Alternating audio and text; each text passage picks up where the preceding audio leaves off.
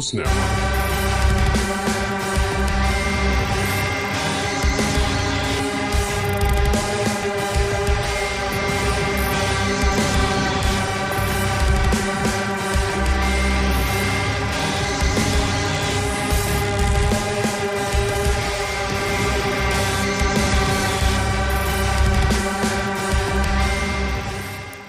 Hello and welcome to the Goth and Nerd Music Podcast. I am your host, Chelsea Andrews, And I'm your other host, Nick Kizina. and it's my turn to lead the episode.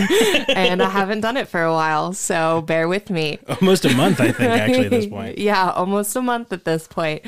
Um, so this week is Nick's turn to show me an album.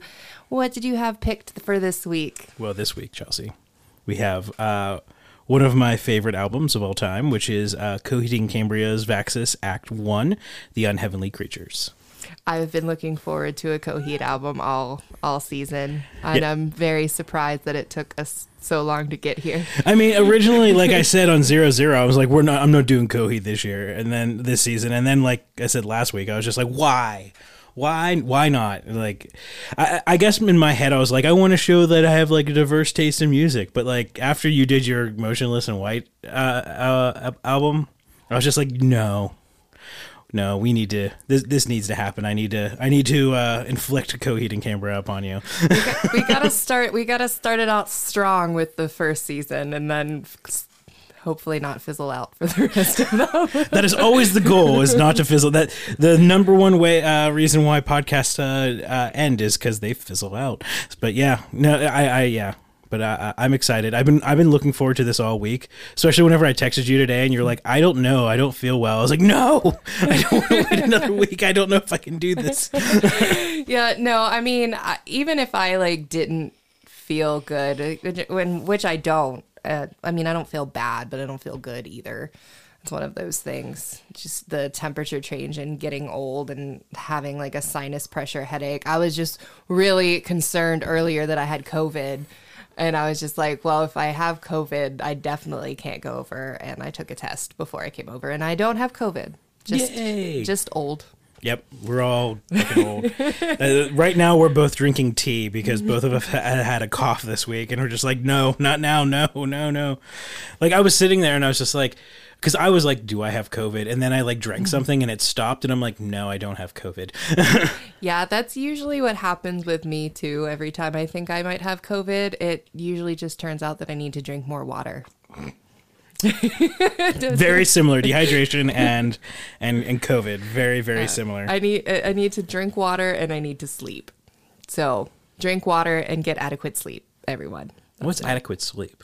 I know, I don't know what that is either. Although I have been g- much better with my insomnia after I started eating Delta 8 gummies before bed. And that that's helped tremendously, but I still don't drink enough water. For a second there, I thought you were going to say when I started eating and not a Delta 8 gun. Oh. I was like, Chelsea, you need to eat. no, I do eat. I do. I like food. Food is good. And I also just really, because you're wearing a Motionless in White hoodie, I meant to wear my Unheavenly Creatures shirt, and I didn't. I looked down, I'm like, fuck, I'm wearing Star Wars. What a poser. I know. What a poser. Funny enough, I actually have a motionless in white T-shirt on underneath the hoodie. It's layers. You're a Motionless in White uh, parfait. I am. Only Chris Motionless would see that. Never mind. Just forget that I said that. I'm not cutting it out. I know you're not. I I set myself up for that. It's twice in one day. Because I also set you up for one via text as well. So, Yes.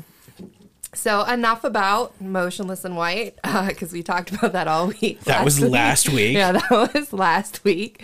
Um, uh, you already said that this was your favorite Coheed album. one of them. I, I don't really them. have like a favorite Coheed album. There's just some that I because um one of the reasons why Coheed is one of my favorite bands is because every album, with the exception of like one or two for me, fit a different mood or a f- different thing that I'm feeling. So that was the reason why I was like, I'm okay with getting them tattooed on me, uh, just because they help me through like different albums have helped me through different times. Um, but like this is like I chose this one because it's like one of the more digestible ones. Um, like you don't really need to be in the know. Like you don't really need to be in the know for all of it, but like it's a good coming on point. Just because it's the start of like a new story. Because like I said last week, there's three different storylines within the Coheed and Cambria universe. I can see you. I can see you slowly morphing into Charlie Day. It's true. It's it like the Amory Wars is very hard to fo- follow. I'm pretty sure this is all can still considered the Amory Wars because like right now Vaxis is the beginning of um the uh the sequel tril- uh, the sequel story to uh, the uh, Amory Wars proper. Um, but uh the the Amory Wars itself like Claudio started writing that whenever he was like 21. So it's not what you would cons- consider consistent. so that that's another reason why I chose Vaxis as well, or Vaxis Act One. Though if you look it up online and everything, it does not say Vaxis Act One, the Unheavenly Creatures. Just says the Unheavenly Creatures. But uh, just know the full title is Vaxis Act One. But That's strange that the internet doesn't have the whole title. yeah, I thought that was weird too, especially since uh, uh, Window of the Waking Mind is says Vaxis Act Two on it. The the the the next the the as of the time of recording, the the second part of the Vaxis pentology. Yes, there's going to be five albums to this story. It's gonna be a really interesting story. I I'm actually I I have been looking forward to finding out what this story is for a couple weeks now. okay. Um. All right. So, do you want me to go into the story a little? Yeah. Okay. So we have to start. Uh, we don't have to start at Afterman because that's a prequel to uh, Amory Wars. But the Amory Wars are pretty much about um, the character Claudio Kilgannon. Uh, it starts out with Coheed and Cambria. That's the reason why they start out the characters of Coheed and Cambria Kilgannon. It, that's why um, they started Second Stage Turbine Blade because that's more their like that's the beginning of the end for them. They they're uh, the, characters of Coheed and Cambria are dead by the end of a Second Stage Turbine Blade.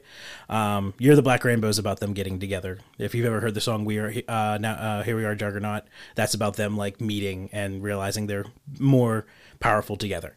Um, but uh, very short cliff notes is um, Claudio uh, Kilgannon is uh, what is known as the Crowing, which is just like the chosen one, and he brings together he brings an end to Heaven's Fence as we know it. So if you've ever seen the Keywork, the Keywork is actually Heaven's Fence.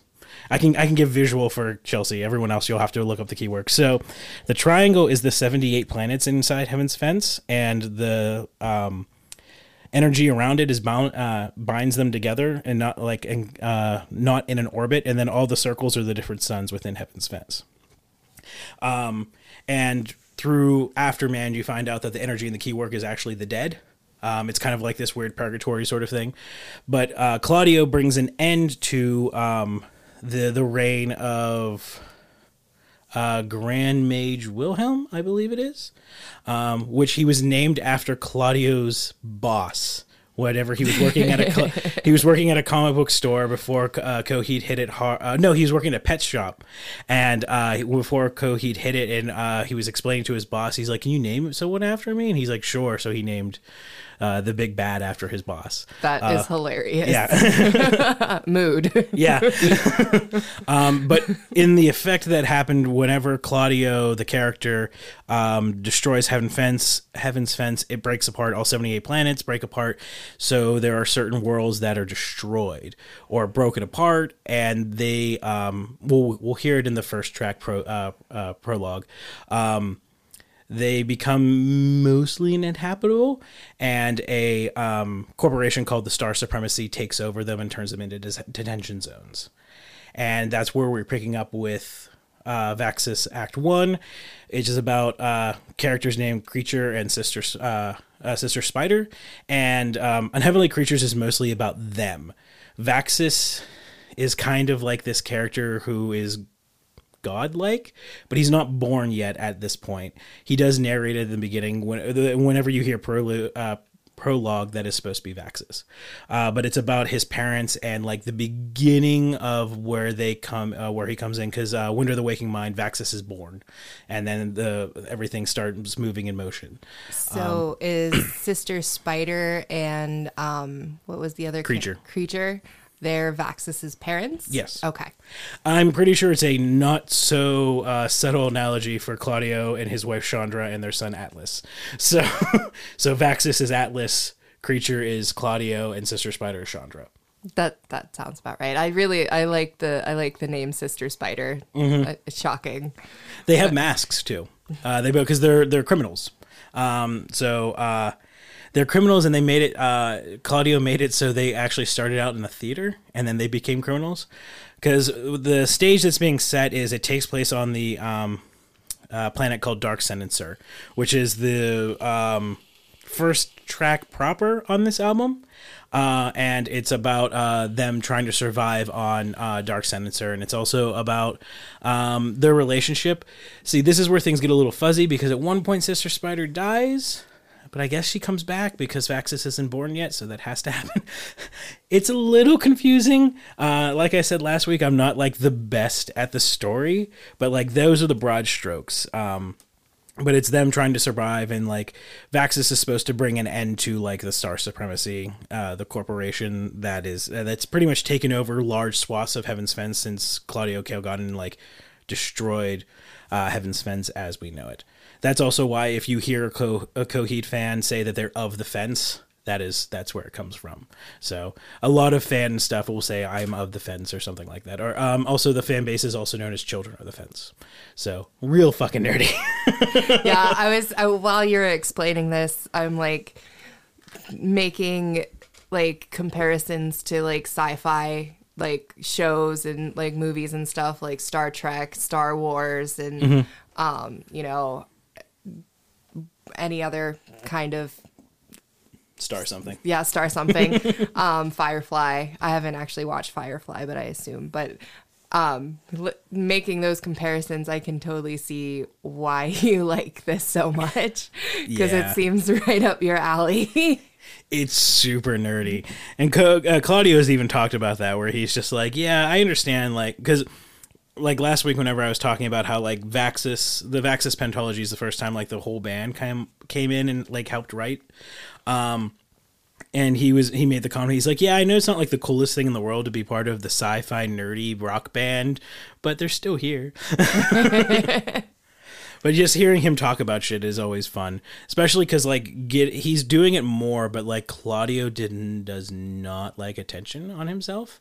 Um I, re- I will never forget this quote. I was reading revolver back in the day and this was around good apollo i'm burning star 4 volume 1 and in the interview he got into an argument with someone in the band and he stormed off and then whenever they recommence for the interview, he apologized and he's like, "Sorry, I'm just I'm not used to like all of this attention on me." He's like, "I got into rock and roll not to be a rock star, but to be Wolverine." I mean, isn't Wolverine kind of a rock star? Of, I mean, yeah, but like, the, yeah, that's yeah, yeah, yeah, Yeah. I think that's what he's kind of alluding to. But Okay. yeah. So I, but I'll never forget that quote because I feel like it sums them up really, really well. Also, on top of that, they didn't listen to Rush. that Rush is not one of uh, Coheed's uh, influences. Uh, they said that they listened to them after the Rush comparisons. Also, Claudio's voice has gotten a lot deeper. So, especially after everyone knows them from Favor House Atlantic, which was one of the reasons why I was like, we're not going to do Silent Earth three, but Yeah, I have to admit that's that's I know I know that song and maybe like two others off that album. I I, I remember Feathers, I think, and I can't remember what the other one was that I really Welcome liked. Home. Yes. Okay, those are off of three different albums. Oh, are they? It just seemed like they were all No. being played at once. Favor House Atlantic was uh, is off of In Keeping Secrets of Silent Earth three. Welcome Home is on Good Apollo I'm Burning Star four Volume one From Fear Through the Eyes of Madness, and uh, Feathers is off of Good Apollo I'm Burning Star four Volume two No World for Tomorrow. That Yeah. makes sense. Well, I mentioned I mentioned it like when we were downstairs before we started recording that I had an I had an ex in high school that was really into Coheed, and I think maybe I thought they were all on the same album because he would play them all together. Oh, okay. so I just kind of assumed that it was all just lumped in together. They're all sub- uh, subsequent albums though, so like three, four, five. So they're around the same era. I mean, you said that was around 2008, so that that actually like makes sense because that that that that was all we had because after that was Year of the Black Rainbow. So Yeah, I think yeah because he he had like the comic book and everything. And I do too. back there. One of them are. I have second stage over there. I did not follow up on it, but I do have second stage. The first volume of second stage Turbine Blade. So it's real fucking nerdy. Everybody, just get ready. It's gonna get even nerdier. So I, I'm I'm really bringing the nerd part of the goth and nerd tonight. Man, I need to I need to find a industrial album to do to bring bring the goth. But there's none there's none on the docket this year. I mean, nothing's set in stone until the week before, whenever we announce it. So Yeah, that's very true. I do have two more this season, I think. three. You should have three more. Three. Whatever. We're on we're on, we're on episode six at this point. It feels like so much more. I said that last week too, and it's because we did um we did a holiday episode and then will zero hear it. Yeah, you will hear it. Surprise. I don't know when this episode's coming out, but you'll hear it. You might have already heard it. I don't know when this is. Yeah, I'd have to look at the like the actual docket, but I, I don't know off the top of my head. So uh, yeah, there's a holiday album. Hopefully, it came out afterwards because we ruined the surprise. Uh, Sorry. it's okay. I actually think I may have said that last week too. So You didn't say it on mic. You said it after we, we oh. finished recording. So Oh, okay, it's hard to remember because like the mic was still in my face. you make it sound like I like shove it in your face. it's just I like it close because I'm not. I talk quietly sometimes. You're nothing compared to Kirsten. You, you you damn right scream compared to Kirsten. Yeah, I, well, it's mostly that like sometimes I just trail off. Like I'll start off strong and then just wither away. Oh yeah, that happens to me all the time. Where it's like I, I get everyone's attention, I make a point, and then like halfway through, I'm like, I don't want to talk anymore. like this is not going the way I wanted it to. So I know I get that. So you are you ready? I am ready. All right. So Let me move my water bottle so that I can read these lyrics. so this album came out in 2018. This was after um, a um, a pause in telling the stories. So um, before this was the Afterman prequel. There was a double album that they released separately, um, which I actually saw them the day that uh, Afterman Dissension came out, uh, which was pretty exciting. Um, and um, after that, they came out with Color Before the Sun. Uh, Color Before the Sun is the only, as to date, the only Coheed album that is not part of the Amory Wars. It was around the time that Atlas, uh, Co- uh, Claudio's son, was being born, and he felt like he needed to write an album that was marking that occasion. Uh, like I said, it's called Color Before the Sun, so double meaning there. Um, and there's a song on there called Atlas, uh, which is about him, which is I, I don't have children and I have at this point no intention of having children, but it's just like oh feels. It was also the first thing like he wrote because he like a year and a half before that album came out, maybe two years, he posted on YouTube like him playing it acoustically. Like I think he wrote it the day that Chandra told him that they were gonna have a kid. Oh, Yeah, that's so cute. I'm also not a kid person, but I, I really like it when artists write songs for their loved ones. I think it's adorable and it excuse me really hits that hits a spot in my heart. I can I can I can reverse that a little bit because if you've ever heard "Welcome Home," that was actually about Chandra because they broke up for a little bit. Oh.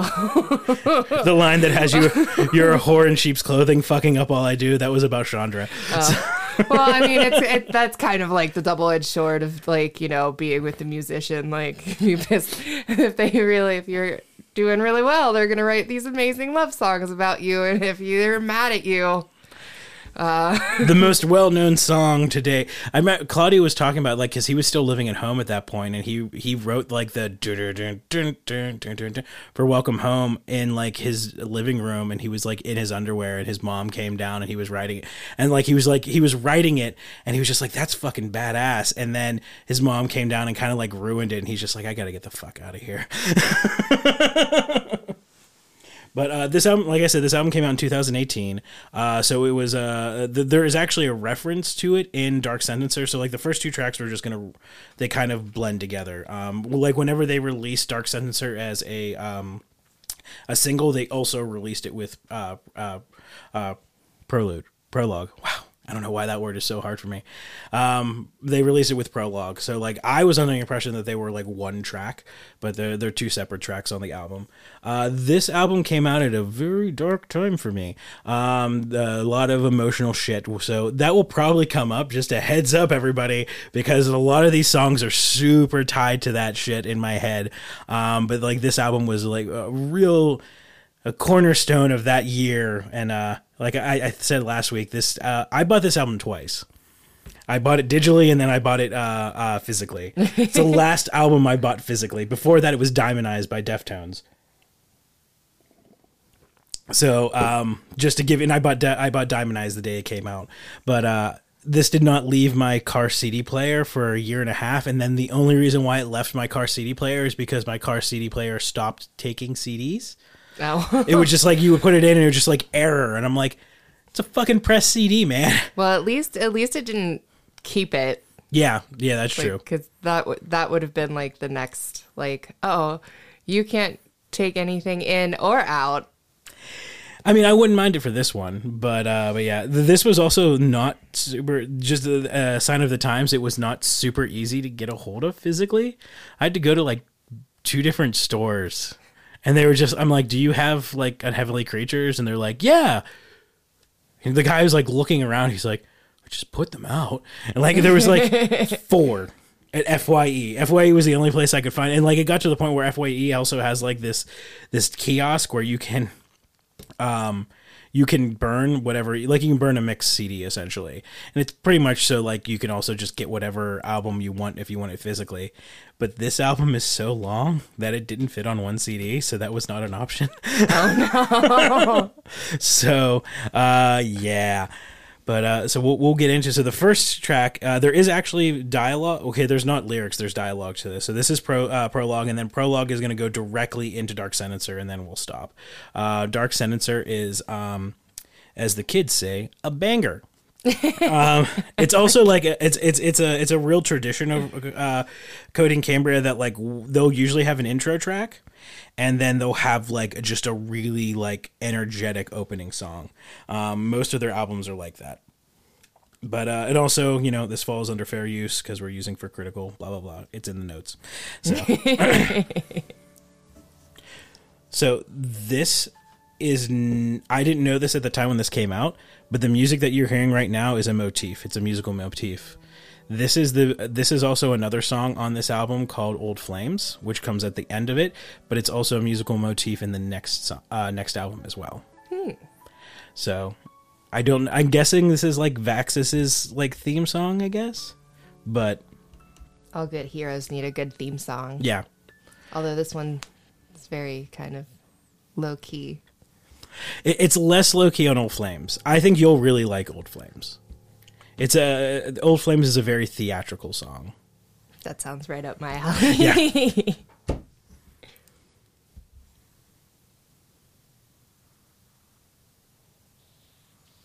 I do like how Genius puts verses whenever it's just dialogue. So this is Vaxis speaking.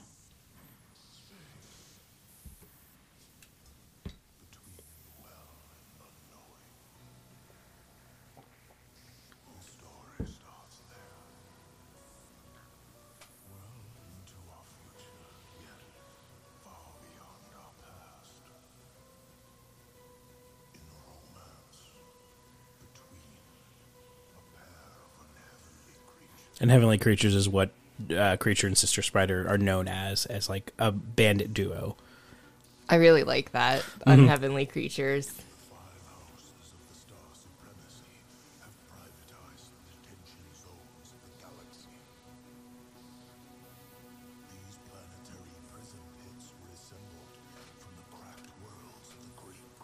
The Great Crash is what Claudio Kilgannon did.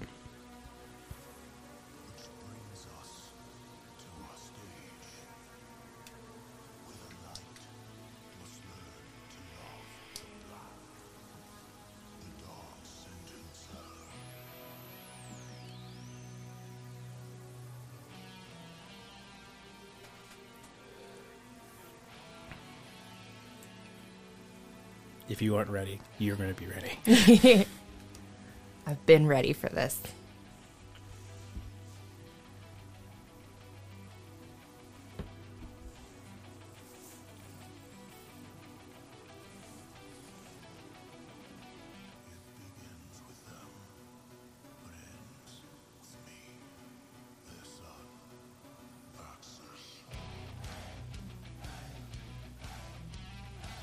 good start.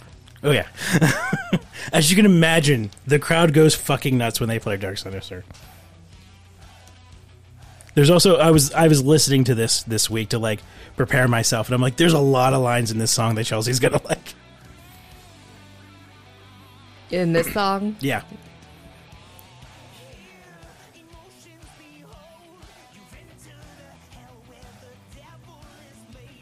well, there's one. You've entered a hell where the devil is made of gold.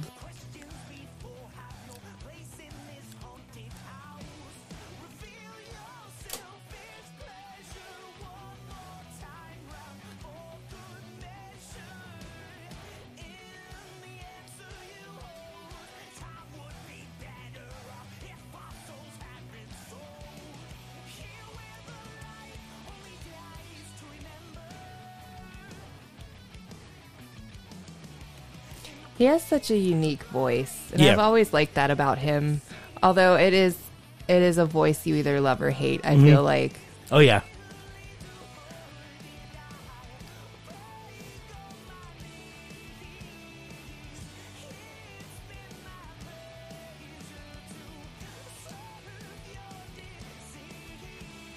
it's been my pleasure to serve your disease.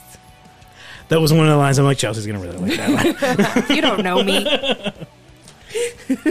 So, fun fact the Welcome Home is actually two pronged. Claudio admitted to this. Welcome Home is a reference to the song Welcome Home, but it's also a welcome home to the fans for getting back into the story.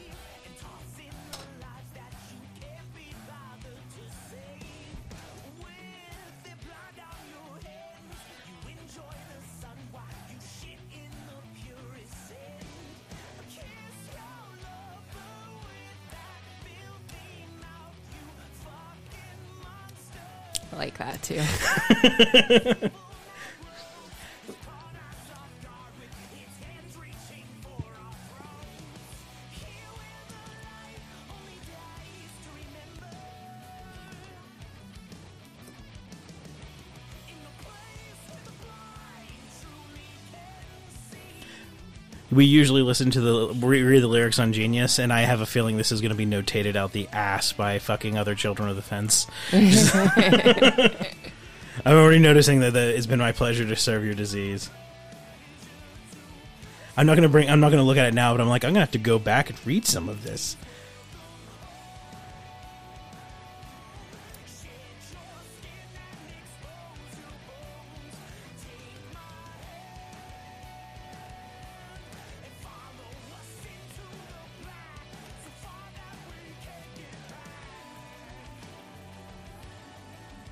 And there's a like stereotypical like Coheed riffing that like everyone will like associate with Coheed. Dun, mm-hmm.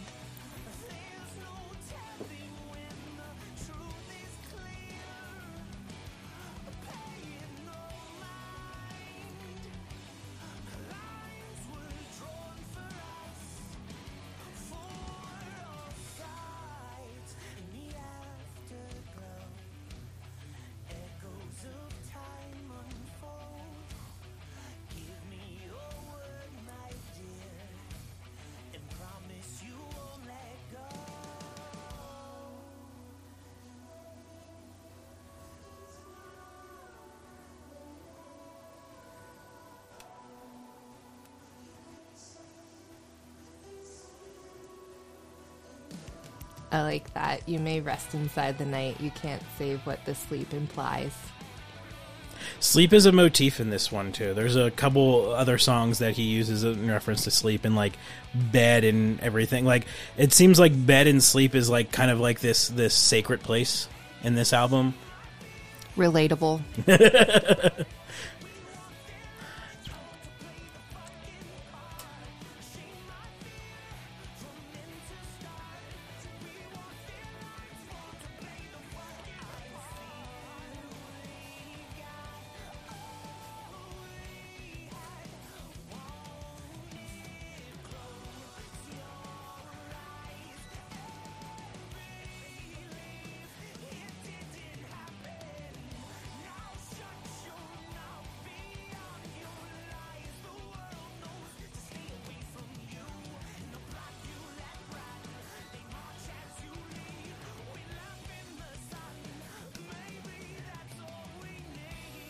that's really cute too.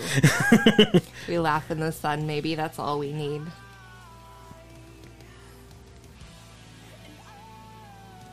I should have also mentioned this is a very long song. yeah, I was just kind. I was just kind of thinking that, like, wow, this is really long, but it's it's still like interesting.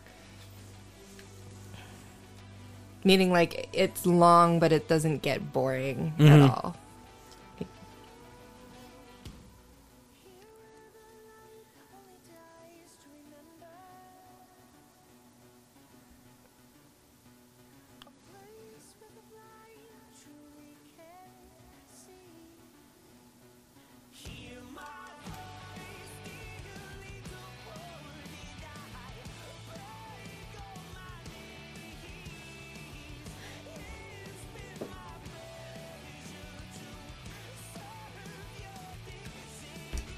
I'm enjoying seeing you rocking out. this is the first time I think you have. I was rocking out a little bit on Kill Switch. Just a little bit, Yeah. not quite this much. Definitely the most hype I've seen you. I dig it.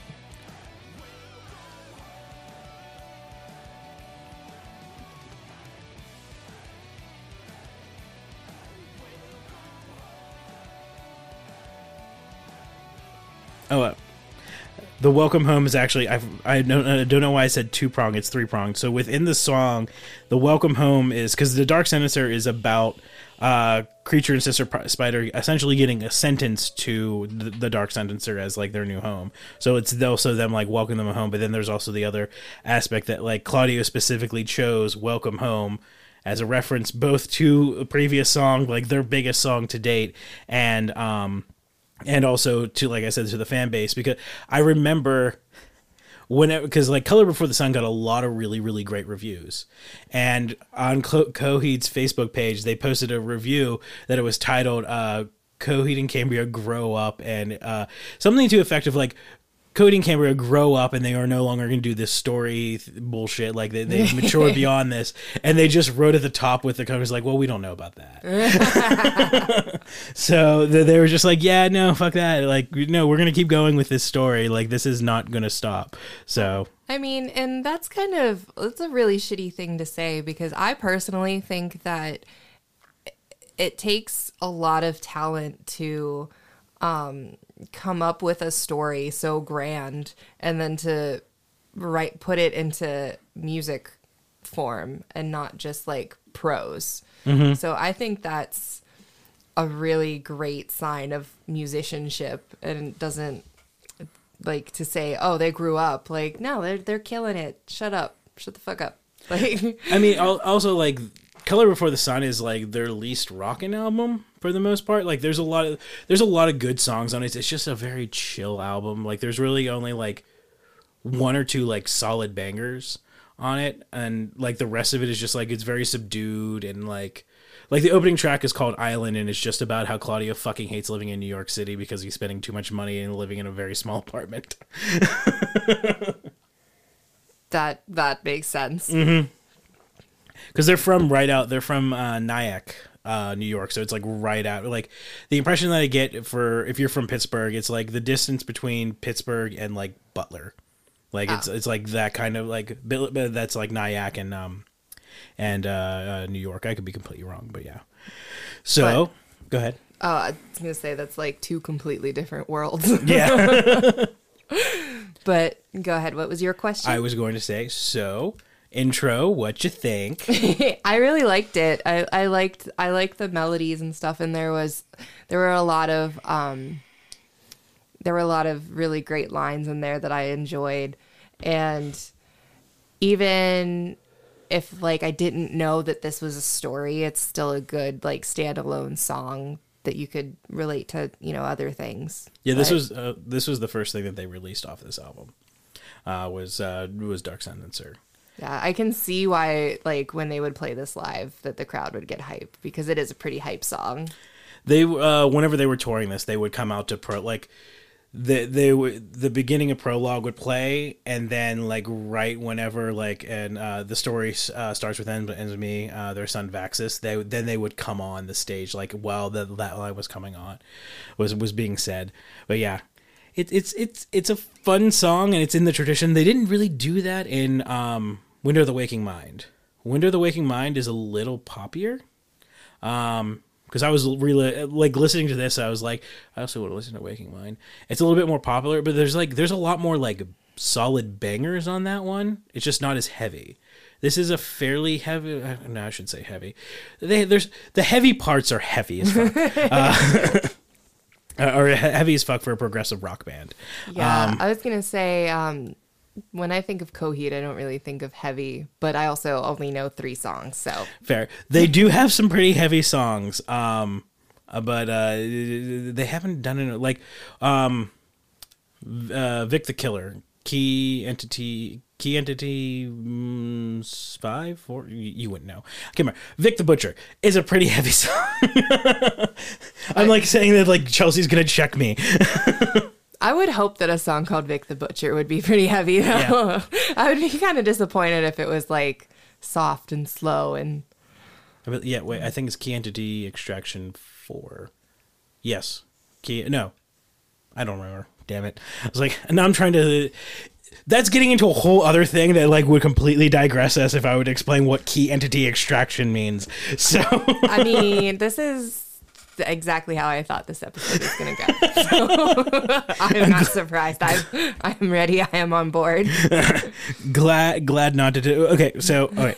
Digress real quick. I will do this very quickly. So, like I said, the Keywork uh, uh, in the prequel to Amory Wars with uh, the Afterman, um, Cyrus Amory, who yes, the the Amory Wars are named after him. He goes into the Keywork to find out what it is because he's a scientist, and that's whenever he finds out that um, it's uh, it's dead people. It's this word limbo, and they they retain their consciousness in the Keywork as well, and um, most of them are not good people.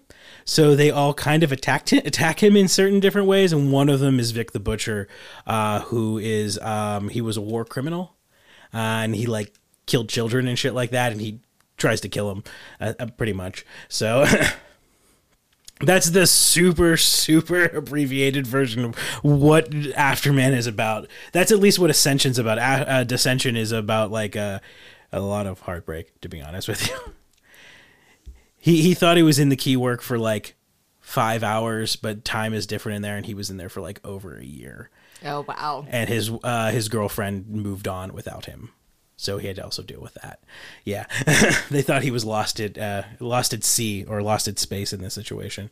So yeah, he he thought he was in there for like five hours. He was in there for like over a year. That's really shitty. Yeah. Oh, it gets shittier. Look at you. It gets shittier for Cyrus. Uh, but uh, so like that. Is Uh, that why he starts the wars? No, they're just named after him. he creates like the IRO-Bots, which is actually what Coheed and Cambria are. They're not actual humans. They're like these cyborg type creatures. I never fully understood it. Uh, and then if you want to get really nerdy, there's Coheed's brother Jesse, who is the prize fighter Inferno, which is what Claudio's side project is called. so yeah. It's even nerdier than that. You're just going to be hearing that a lot tonight. It's just it's going to get even nerdier than that. Um, but that being said, the next song that we have. So last week, whenever I said if I had to have a gun to my head, um, and I had to pick, someone was like, "You have to pick a favorite Coheed song." This would probably be the one that I pick, which is kind of the title track because this is called Unheavenly Creatures when the album is called The Unheavenly Creatures. So, like, if you want to be a stickler, mm. but um, this one is kind of like the introduction of Sister Spider and Creature um, and it is not what you're probably expecting based off of this last song. So,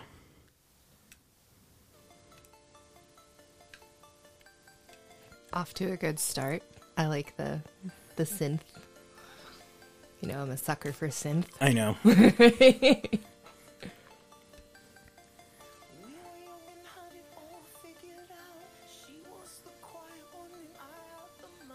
So this album is also from Creature's point of view.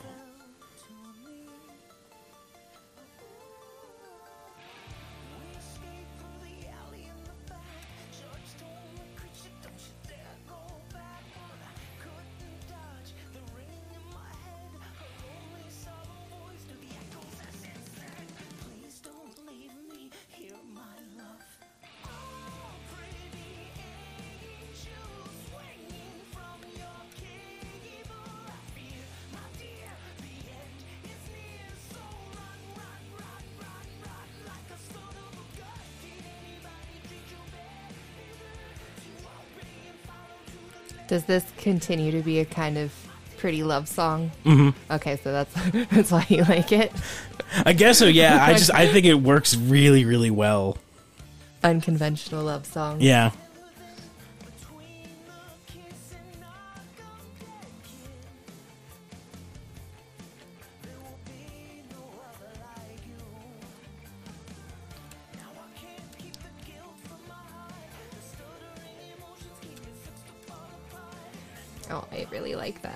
Stuttering emotions keep me fixed to fall apart. And this is also the chorus is also oh what I was talking about like last week with motionless lyrics, the the rhyming schemes. I really love the rhyming scheme of this chorus. Yeah, I, I really, I really like it too, and I like the the cadence that he sings it in and whatnot. Mm-hmm. So like it's the run run run like a son of a gun, but so there's internal and external rhymes on top of everything. So like it, like typically if I were to hear something like that, I'd be like that's cheesy, but I I, I really like the run run run run part. This part the bridge is fucking amazing. I love this bridge.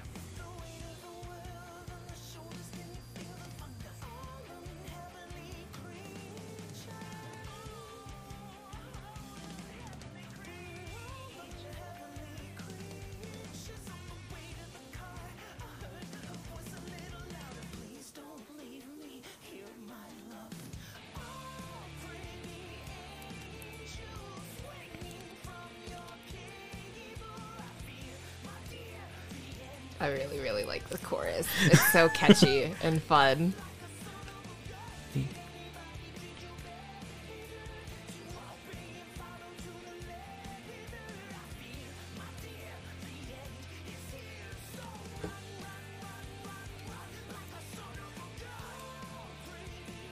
My biggest complaint of this song is it's not long enough.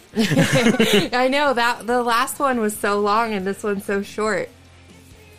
By comparison, Yeah. it's probably like the the length of a typical song. this is like their power pop song. So like I, I think that's one of the reasons why I like it so much, but it's also I love it because it's still Coheed but it's different. Yeah, it is. It is really different. But it, yeah, it is very power poppy, and I, I, I like it. I like power pop, so. I mean, no yeah. hate from me. Yeah. so if you want to hear something very cute, so you hear these synths.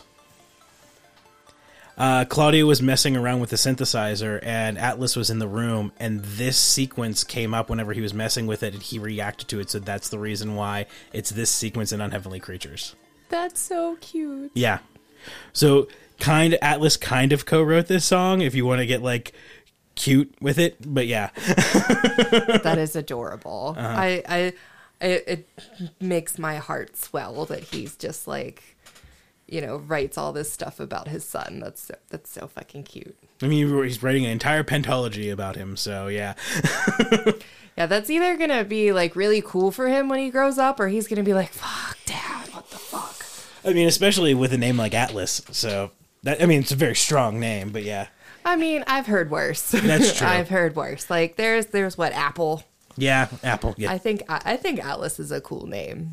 I would be I would be happy with the name Atlas. I mean that's fair. But yeah. So thoughts on Unheavenly Creatures? I loved it. it was so fun and cute. like it was. uh, It that's really like the only thing that I can think of. Like it's cute because it is. It is a power pop ballad, and it's about cute love song and stuff. I I really like that one. This is one of this. The video for Unheavenly Creatures is one of the few in concept uh, videos that they have. Uh, I'm going to assume that's because of money. Um, they need to find whoever is like financing Rammstein and like get them. But like this, like like sister um, uh, creature and sister spider, like the everyone's in full get up. Like the the main, I don't know what the big bad's name is, but he's like the head of the Star Supremacy he's in it and everything and like claudio's only in it as like a hologram singing and so like whenever they release this so they release dark sentencer because it's not nothing's cut and dry anymore whenever they release an album because it used to be like oh there's a single there's like a lead single and then there's a single like right after the album comes out and then like maybe one or two singles after that depending on how well the album does So this this before the uh, album even came out, Coheed keeps doing this. There was four singles before the album came out, and so Dark Sentencer came out. They didn't make a video for that. They just released it as like, for lack of a better term, a single. And then they released um, Unheavenly Creatures. I think they released it like, like maybe half a month or so before uh, this came out. And I remember I saw that um, Coheed posted it on their Facebook page, and I was scrolling through, and I I have my sound turned off on my videos because it fucking drives me nuts, and I just so happened to click on it. And uh, because it was it was not the video, it was like a preview for the the video. Like, hey, the video's on YouTube. Go go see it. And I heard just like maybe at most five seconds of that synth sequence. I was like, "What the fuck is that? what did they what?" And I, I, I whenever I, and then I like immediately was just like, as fast as I possibly could. And I was just like, "What is that?" And I'm like, and I, I, I to YouTube. yeah, to YouTube as quickly as possible. Um, and like, I immediately fell in love with that song, and also it's uh, a rare song for them because it's not a two guitar song. Uh, whenever they play it live, Claudio has his guitar tech take away his song. He's just a front man, which is like something he's like never done. Um, and so he just he, he bombs around like a front man instead of like standing there with his hair in his face. Uh, because he he's admitted that he puts his hair like his hair is as long as it is so he can hide from the uh, the audience. Uh, he does not like talking to the. He's gotten way better at it, way way better at it. But like he does not like talking to the crowd much at all. I kind of, I honestly, I, I had a feeling that that was what his hair was for Mm-hmm. because I feel like you don't have hair like that without a reason. Yeah. and it's perfect hair to hide behind. Uh, during um, Year of the Black Rainbow, their management team made him cut his hair. Rude. uh, because not not for like they wanted him to get more comfortable being a front man. That was the reason why they made him cut his hair. It wasn't like it's just like oh the girls aren't liking it anymore. It's like no, you're a performer. This is your job, dude. You got to kind of get a little bit more comfortable with this. He's like, okay. Well, that's that's that's fair, I guess. But Yeah. So now we are moving into the album because like in my head. There, there, there's the the three opening tracks, and like then it's like the prelude, and then we kind of get into the album proper. Um, so the first song we have here uh, is "Toys." Um, it is much different than every uh, the the last three songs that we've last three tracks because prologue is not a song. Well, I guess it is a song. There's music to it, but um, they did do a video for this. It was a animated video. They released it around Christmas time, and it was like about Trump and like how uh, the reason why he became president is because he was a spoiled little kid, and Santa just like submitted to submitted to him, and just like gave him all the power he ever wanted. And then whenever Santa realizes what happens, he goes and like takes out Trump. I'm gonna have to watch that. but that's like not actually what the song is No, about. no, no, then. no, no, no, Okay. no, no. No, there's only one. Um, like I said, there's only one in. They do not do a lot of in concept videos. They really do not have them. Apparently, they do not have the money for it. Uh, all of the stuff that came off of this, like I love Coheed, but like their their their videos are lacking. Especially after becoming a Rammstein fan, I'm like, come on, man, you can do better. yeah, and then I was also thinking while you were saying that like Ice Nine Kills, Yeah. they're they're they have an overarching Mm-hmm. uh, storyline to their music videos too, and it, it's all it all ties in. Yeah, I don't think they they uh, they gave them a lot of money for for the though they released this on their own record label, and then after for Vaxis Part Two, they're on Roadrunner now, but Roadrunner still didn't give them any goddamn money, so.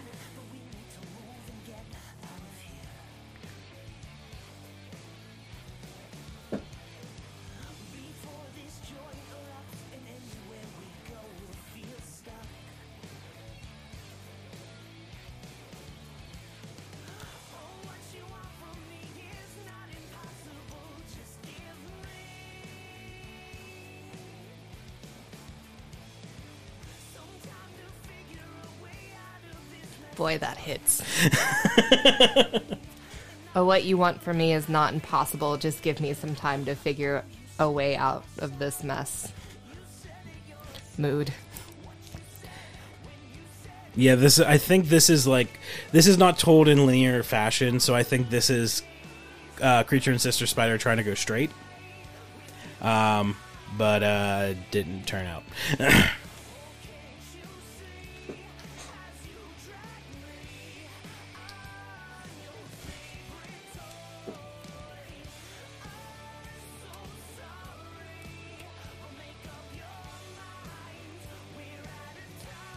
I know this is part of the story, but some of these lyrics I can just relate to personal life stuff. oh, which ones?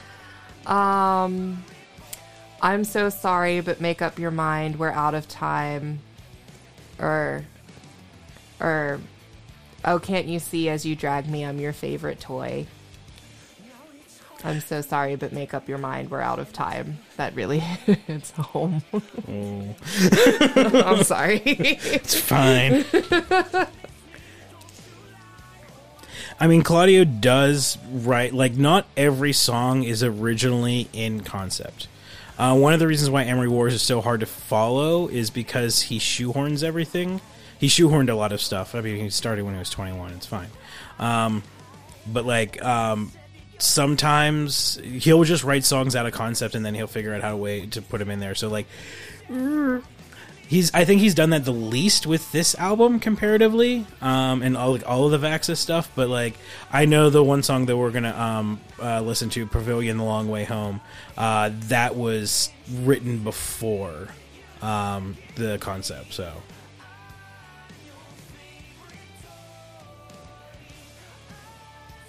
Those lyrics might be a caption for a selfie at some point. Sorry, Nick. wait, why? Why?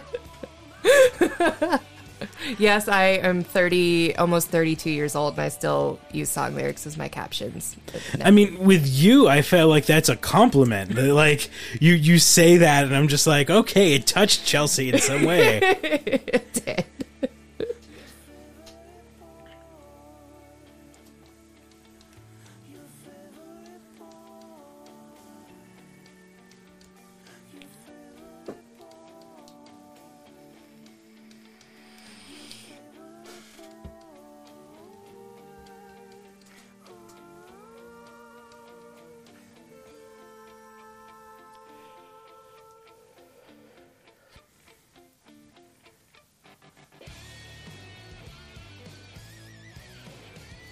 It's very 80s. Mm-hmm. not, not, and I don't mean that in a bad way, but that was just a very 80s thing. No, I could tell by your tone it was not. You did not mean it disparagingly.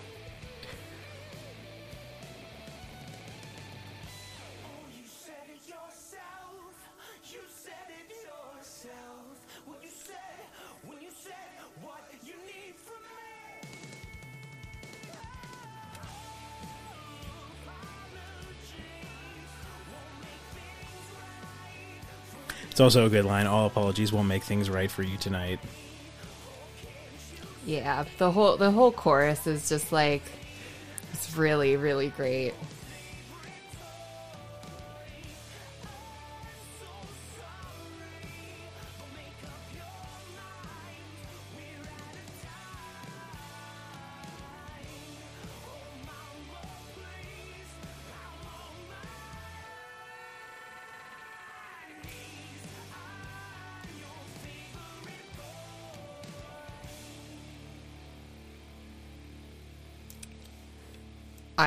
Like that one. I, I really like that one. Like I said um, before, I, I know that's part of you know the story, but definitely I like that on like a just personal level.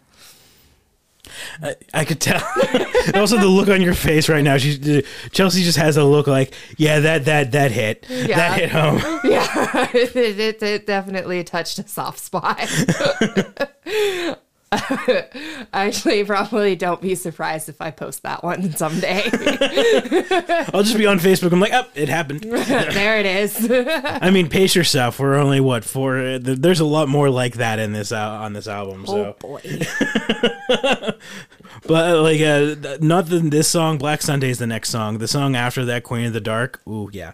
Uh, oh, that sounds right up my alley. it's it's Juliana's favorite song on this album. So. I'm not surprised. So again, uh, I, I I must stress that I am not an expert on the uh, the the Vaxis uh, actual storyline. So I don't know where I know certain where certain songs take place in relation to the story, but I don't know like the the whole swath. It wouldn't be it wouldn't surprise me if one day I find out and Claudio's just like, yeah, not every song's in concept on an album, and I just feel my brain will just like just because it's just like I spent all these years trying to figure shit out. And it's like I'm trying to shove puzzle pieces into where there isn't actual puzzle pieces. But um, Black Sunday is um, it, it, it's a it's a good song. It, it's one of those songs that like it just kind of it kind of melts in there. Um, I like it, but there's other there's better songs on this album. That's kind of disappointing because with a name like Black Sunday, I was really expecting a Oh, banger. it, it's good. It's good. It's just the other songs are better. That's fair, and Yeah. I understand how that goes.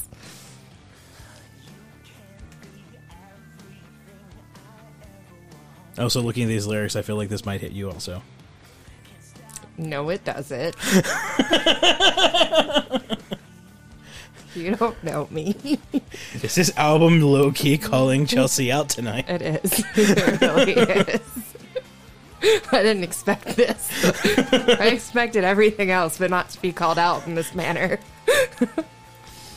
Uh, the what it is is you leveled everything I ever loved. Disown me, disown me, disown me. You can't be everything I ever wanted. Can't stop me, stop me, stop me.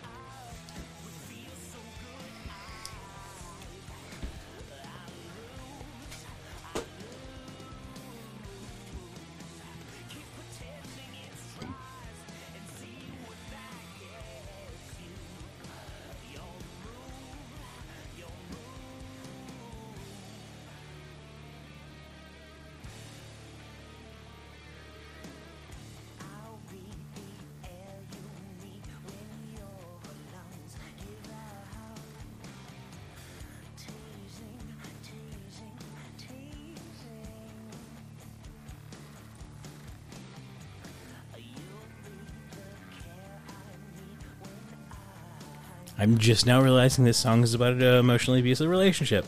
I caught I got onto that. That's why it's calling me out.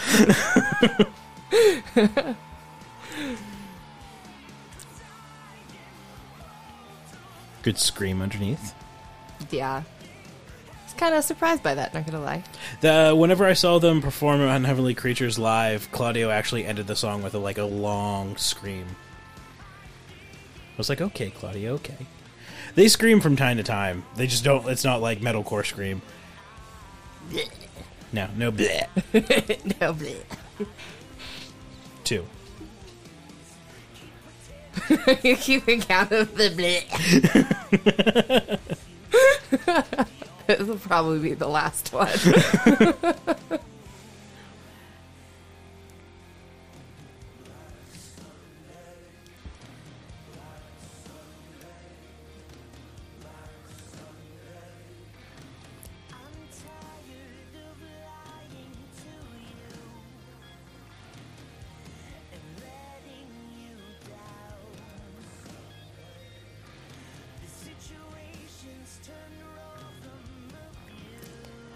Guess I, I can also really see how this one fits into the story, mm-hmm. like as like a, a reflection of their relationship. Because I imagine that if you're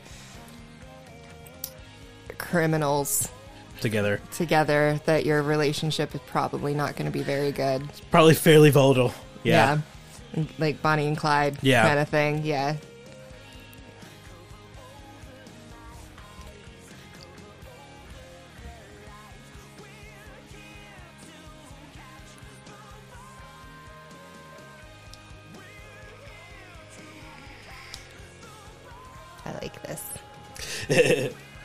Sway, I'm swaying back and forth in a good way. The the line also cover over my eyes, cover over the lies. Yeah.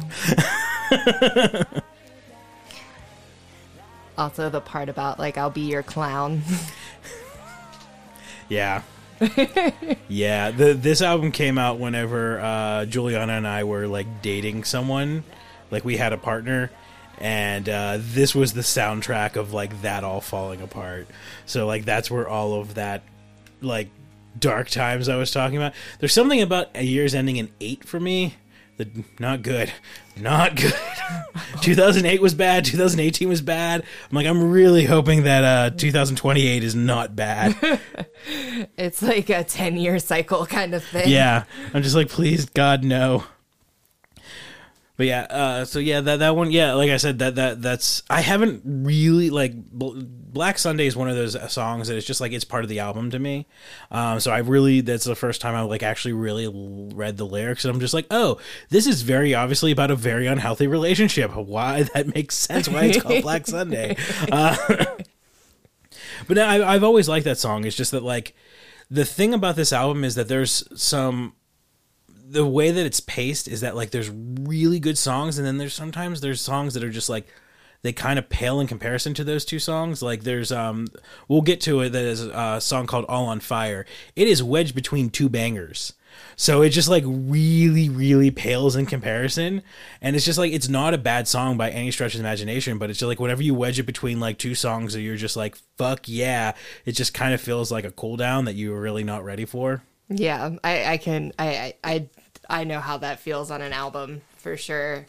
The the new Motionless album kind of does that with um it's like it goes from like porcelain to slaughterhouse to masterpiece to um I can't I actually can't remember what comes after it.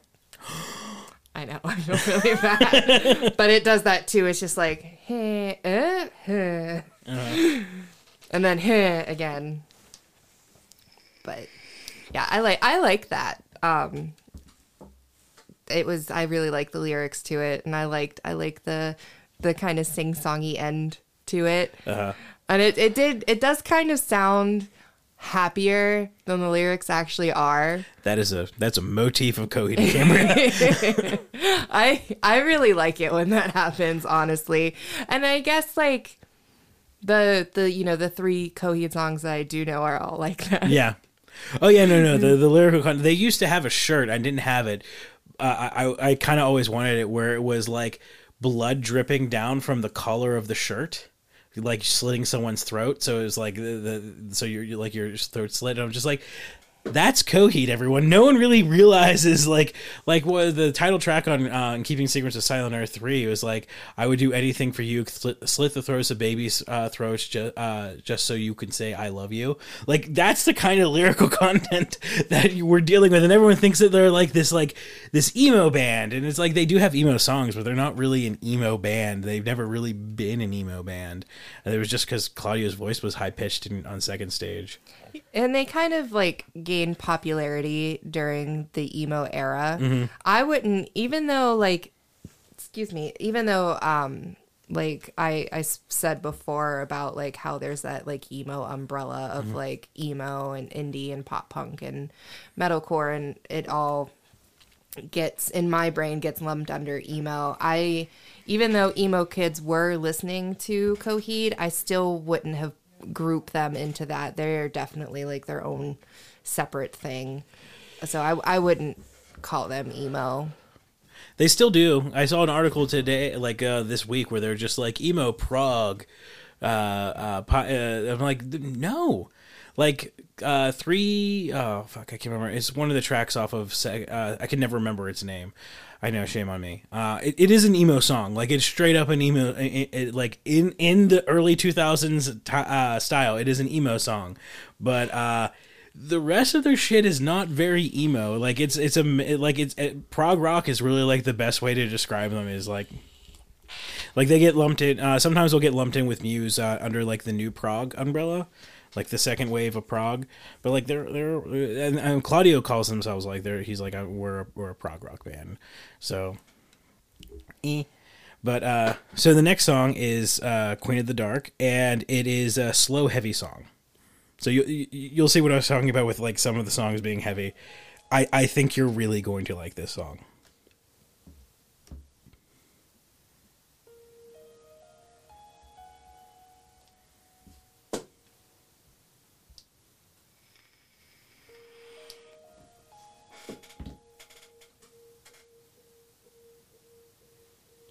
I mean, just glancing through the lyrics, I already really like them.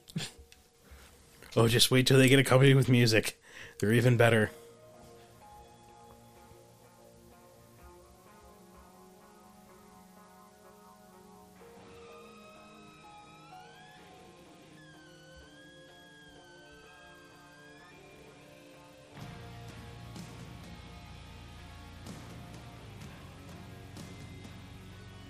That heaviness you were talking mm. about.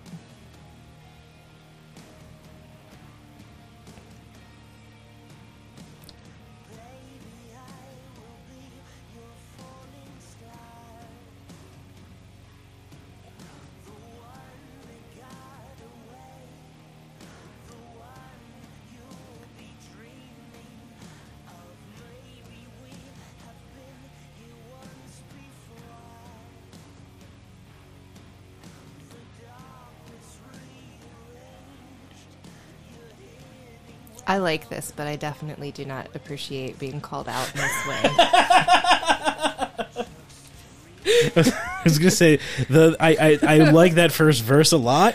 Uh, I do too. the darkness rearranged. You're hitting well below the waist. I thought was a very clever way of saying that.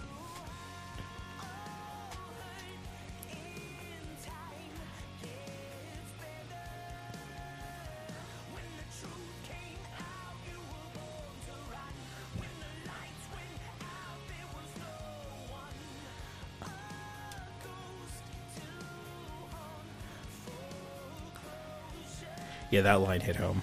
A ghost to haunt for closure. Ooh, yeah, yeah.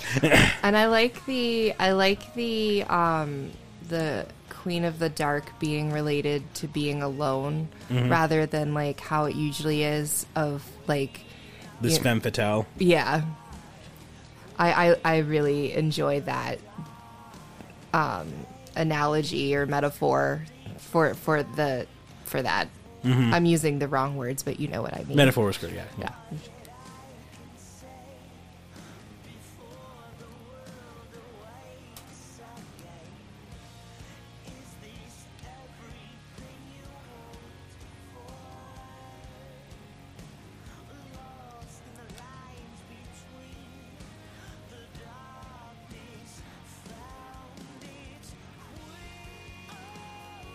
Like that. Lost in the lines between the darkness found its queen. Mm-hmm.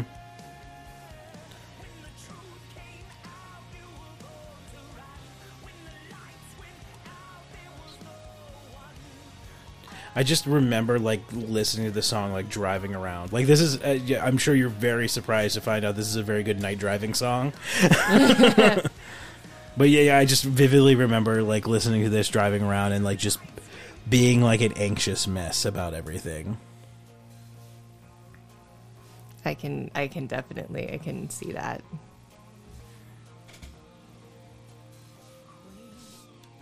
It is very sad, but in like a good way. Mm-hmm. In a in a like beautiful pain kind of way. Yeah. Coheed is very, very good at beautiful pain. I'm getting that vibe. You should listen to Afterman. That is all kinds of beautiful pain. I don't know if I'm quite ready for that yet. like I said, I, would- Honestly, you are not. I wasn't ready for these feels. you were the one that's supposed to be feeling on this, not me.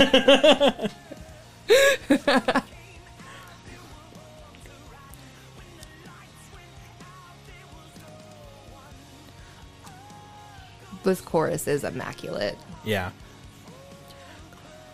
Yeah, a ghost to haunt for closure is I. That's a very underappreciated. I knowing the children of the fence, I can't believe more people don't like harp on that line as much. It it just it blows my mind because it's just such a great line. Because like we've all had that relationship where like they were just like, you're not gonna get closure. You, you, though you need this closure to move on, I'm not going to give it to you. Straight up, the, the the woman that Juliana and I were uh, were dating, like she straight up told us like I don't owe you closure, and I was just like, oh, cool, thanks. Damn. yeah, she was not a good person. No, I mean any every time everything you've ever told me about her makes me believe that she was the worst. Yeah, she actually recently like she sent me like a friend request on Snapchat and I was just like my curiosity got the best of me also because she still has my fucking Iron Man DVD. I will never fucking forget that.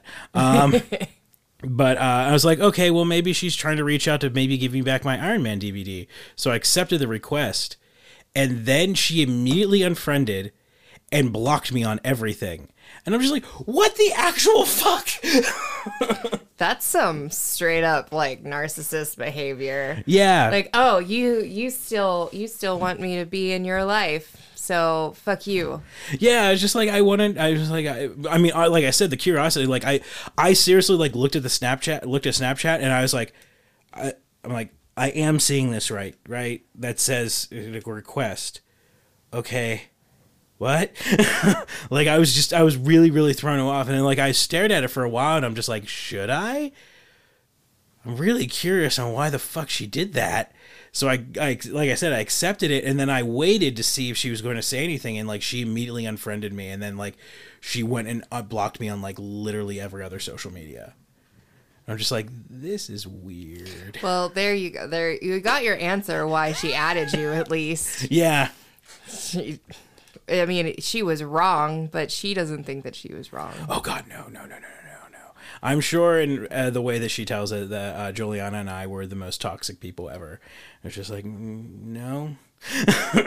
like the, the the short version is she went to school down in Annapolis, and the second she got on campus, like all of her mental health issues just like snapped, and um the ending conversation is like if you don't support me in my dreams uh, then I don't want you in my life. You can't see how happy I am. I'm like, I can't because like you're literally anytime we hear from you, you're doing bad. And like you're doing very bad. Like you're getting drunk and like blackout drunk and like taking Molly and shit like that. And it's just like, no, I really no, we we can't see. That's what it is. Like and I straight up told her in the last the last exchange that her and I had, I was just like, you need to get help. Like you need to get like mental health help, and she would. That was just like the end of it. I was just like, well, I'm never getting my DVD back. Huh? There was hope for a little bit there. Yeah, and uh, just throwing this out there, if you getting blackout drunk and popping a bunch of Molly is not good for your mental health. No, those were two separate occasions, but still, still, like, uh, like she got, um, she got kicked out of uh, the the the sober folks because she was she was drinking. She was she she like at the beginning of like whenever she was down there, like she was like, I need to stop drinking. We're like, we support you, and that did not last long. it usually doesn't. No, It sounds kind of like she was like a, a- like a teenager that got like away from her parents and just like went crazy. Kinda, yeah. Like the, the whole drive down there, it was like everything was fine, and like literally the second she got on campus, like changed. And I'm just like, oh, fuck. And like me, like a fucking dumbass, thought that I could like help. And I was like, no, no, no, no, no. That that was very that was a hard lesson of uh, you can't uh, save someone who doesn't want to save themselves. That was a very hard lesson. Juliana saw that much sooner than I did. That to my eternal shame. Uh, so like this album was what I was listening to when all that shit was happening but yeah, like that that was that that was not a good time, and yeah, it was, mm, yeah, that bitch. So If you're listening to this, fuck you. I can oh, I doubt. Yeah, I doubt she will. But most likely not. At this But- point, she probably avoids me like the plague. Because I'm sure she probably thinks that I'm obsessed with her, or uh, or we're obsessed with her in some manner. Juliana like blocked her almost immediately. I thought that like. Again, in my eternal shame and being dumb, I thought that like it could have been salvaged in some way, so I didn't block her. I just unfriended her and uh, and like I unfriended her on Snapchat and a, a bunch of stuff. But then she went and like randomly just one day like unfriended me on Facebook, and I was just like, all right, I guess that ends that. All right, cool. Uh, but speaking of, next song's called True Ugly. So, what a great lead into. but uh, yeah, it, it, works. Uh, unfortunately, uh, Juliana does not like the word ugly. There's like trauma involved with that, so she can't fully enjoy this song. But uh, this song is, uh, uh, again, as the kids say, a banger.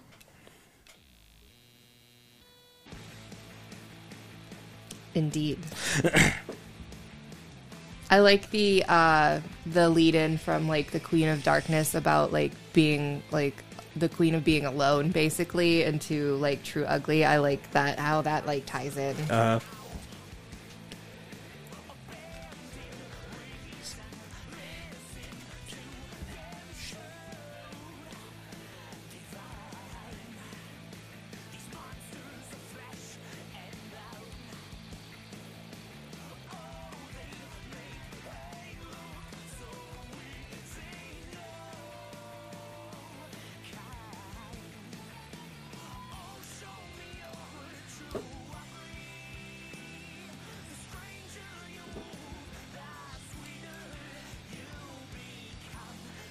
I like that. The stranger you move, the sweeter you become.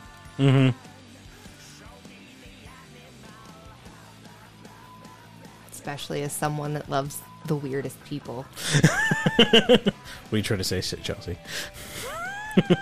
Are you trying to say you're not weird? So,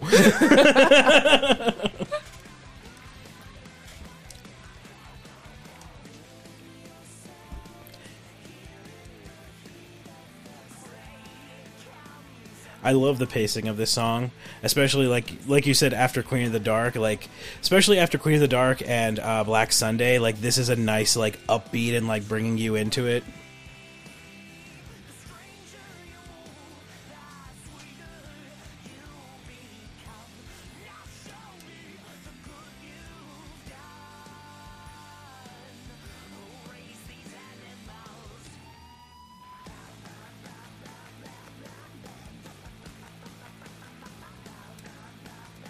This has like a little bit of like a pop or or not pop punk or pop punk vibe mm-hmm. with the Yeah.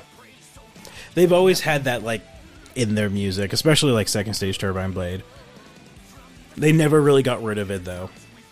I would never actually call them pop punk by any means, but that like influence is is there Very obvious, yeah. or punk, either or. They were heavily influenced by Bad Brains, so that makes sense.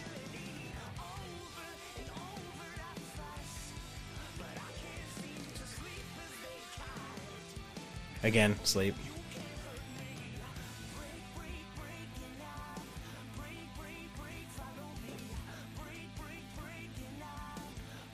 I was very disappointed in the video that they didn't do like cutting.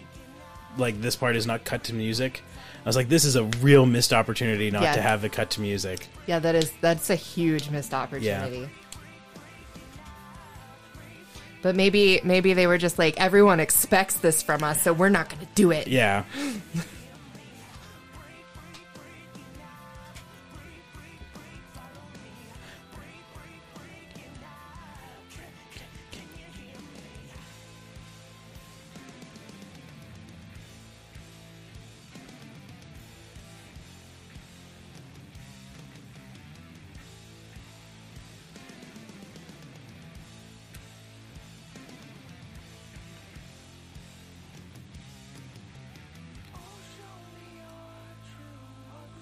and also the way that like Claudio uses his voice as an instrument, I've always really loved. That's a reoccurring thing with me is like how uh, whenever a lead singer will use their voice and think of their voice as an instrument, always works out very well for me. Like attracts me, I should say. I feel like those are the best vocalists Yeah. because like your voice is an instrument. You Mm-hmm. should you should be using it as such.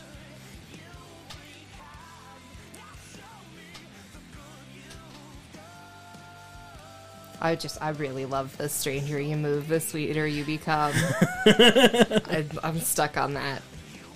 I am curious, what is it about it that like stuck uh, you're stuck on? Um, just you know, like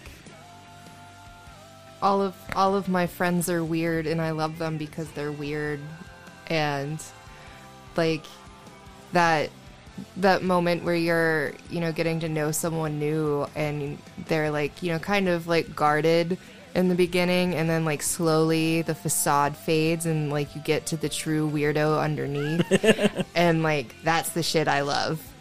Like I love I love weirdos. And I love I love hanging out with weirdos and strange folk and so I, I just I really like that. See, for me, everyone that I'm friends with isn't the weirdo. It's the normies that are the weirdo. That's how I always I'm like. No, you're normal. What are you talking about? You're, this is the way it's supposed to be. I had someone ask me fairly recently if they were a weirdo and I was just like, Yeah, but that's why I like you and I, I couldn't tell if how they took that. like me actually saying, Yeah, you're a weirdo, but that's cool. it was very hard to read their expression. Hopefully they weren't mad because I meant it as a compliment. So next we have Love Protocol, which yes is about it's a love song. So you know, surprise, but it's it's very sweet. This is a very very sweet song. I love that opening line. You mm-hmm. locked a knife inside my heart, buried a key inside my mind. yeah, I like that too.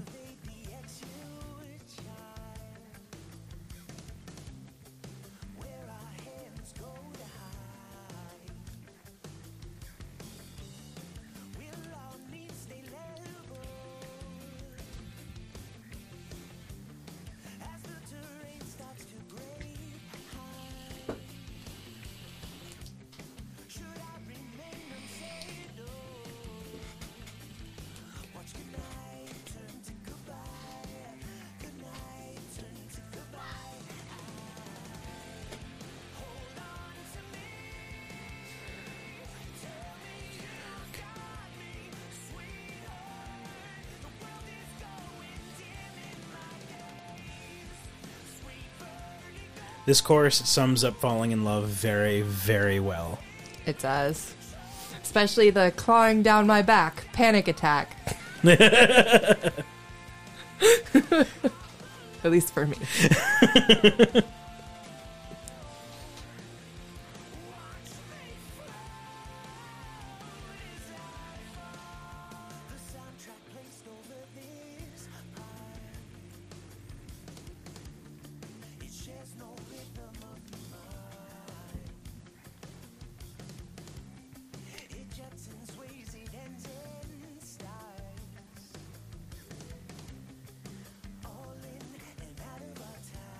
I do like the, the that verse of the soundtrack place over my heart shares no rhythm of mine. So just saying how like you you don't need to be similar to someone to fall in love with them, which is like I feel like a um uh, a, a narrative that we tell everyone that's like no you need to be similar. I'm like mm, it usually doesn't work out that way. You just have to be similar enough that there's not conflict. Yeah, like complimenting each other.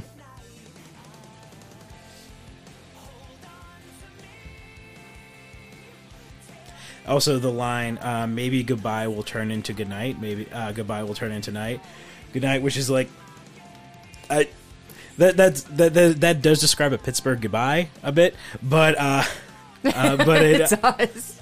but it also is like it, it synthesizes that feeling of like when you take that step with the person where it's just like you've been hanging out and like you know you're supposed to leave or one of you is supposed to leave but then you just keep talking and keep talking and keep talking and then it's you know four o'clock in the morning. And it's just like well i guess it's a good night now so you want to stay because it's not safe for you to leave sort of thing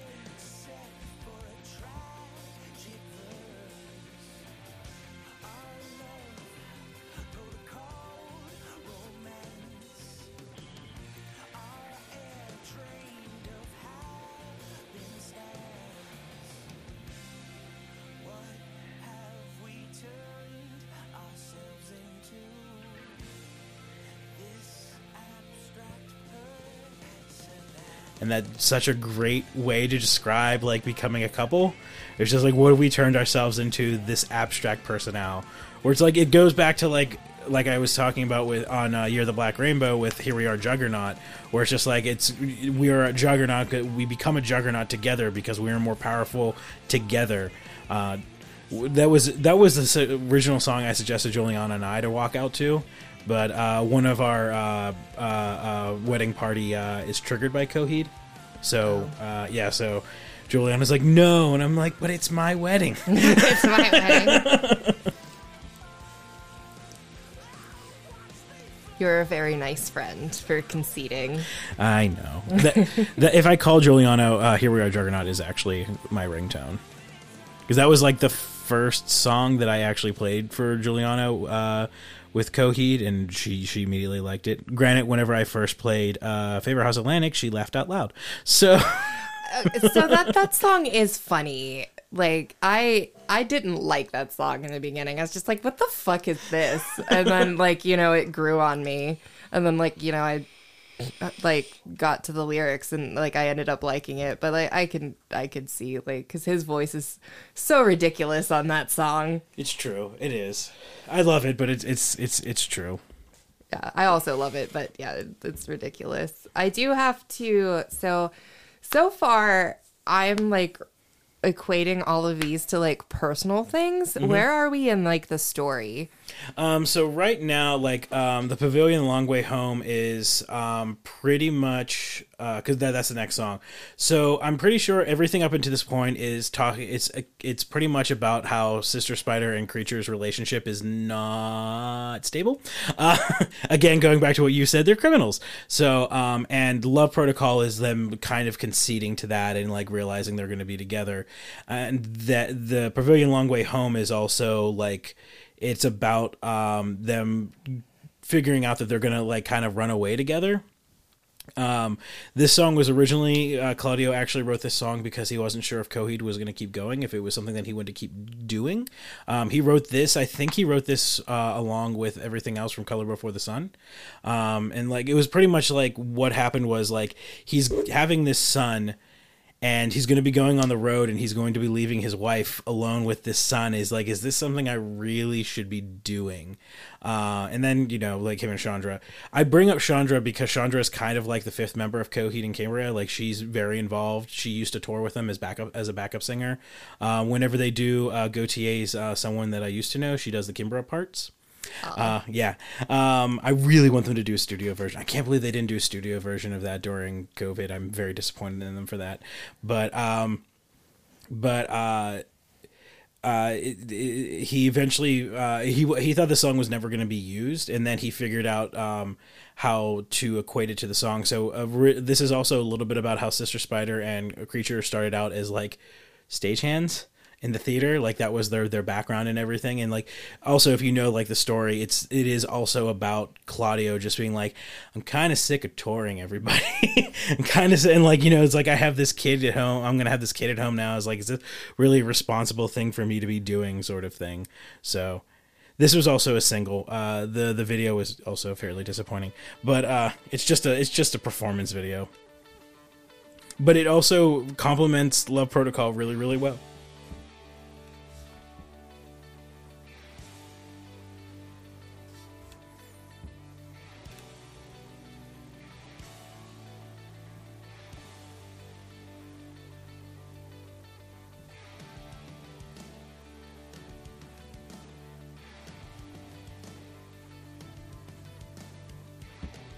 Don't hate me, but that like opening kind of reminded me of a track off of American Idiot. I can't remember which one, That's but fair. it it it really was very similar in that vein. there's a good chance that I probably said on that episode, I'm like, this reminds me of something, and I don't remember. I can't figure. so th- th- this might be the uh, what it was reminding me of.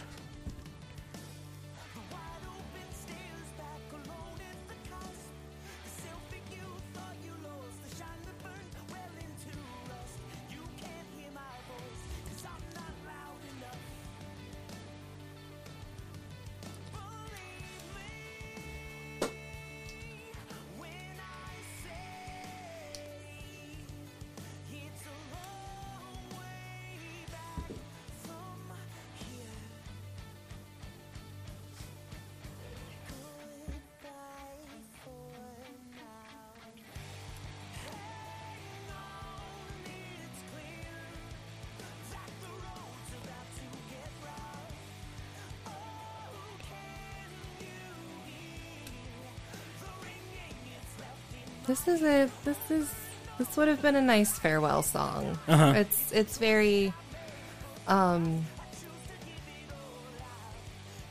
nice. It's like a nice breakup Uh-huh. kind of thing. Like like no hard feelings. Well, that that line, the uh, the choice that I make, uh, I make it for us. Uh, but uh, uh, wait, uh, it's a choice that I make, but I make it for us. I choose to give it all up. Uh, you want me here? Uh, well, then ask me to stay.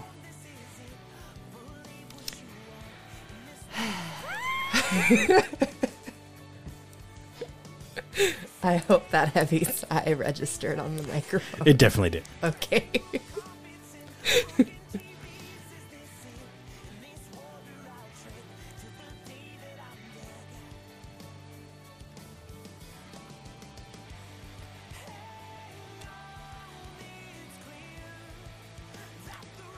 I really love how pretty his voice is singing in this chorus. Mm-hmm. Like there's so there's a lot of emotion in it, and I like that.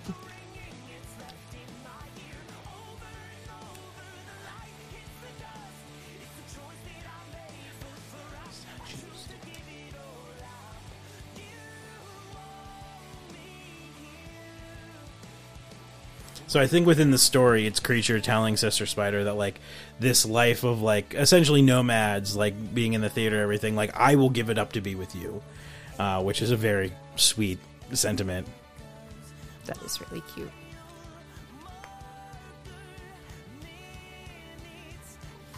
I guess that kind of goes into what you said earlier about Claudio not always writing for the story, mm-hmm. just like shoehorning, mm-hmm. shoehorning it into it. This is a shoehorn song. Yeah, very much so. Yeah.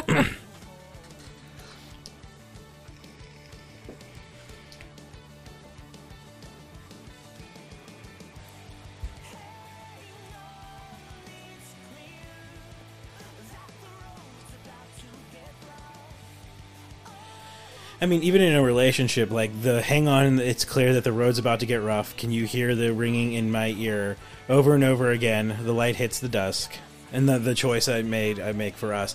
Like that's everyone. If you're with someone long enough, everyone is going to experience that.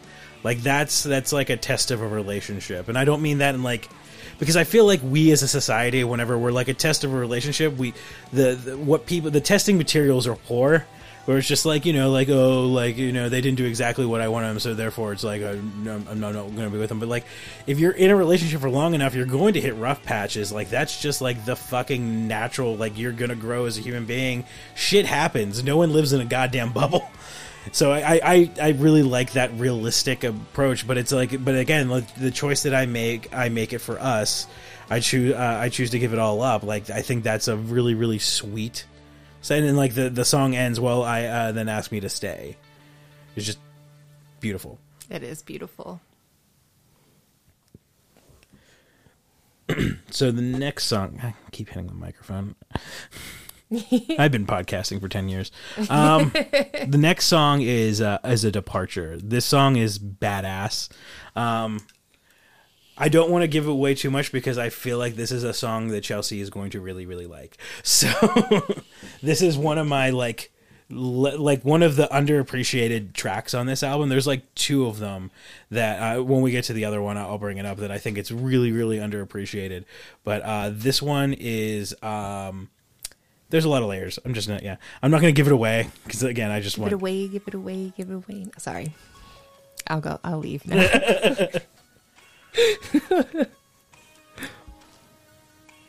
Synths. Yeah.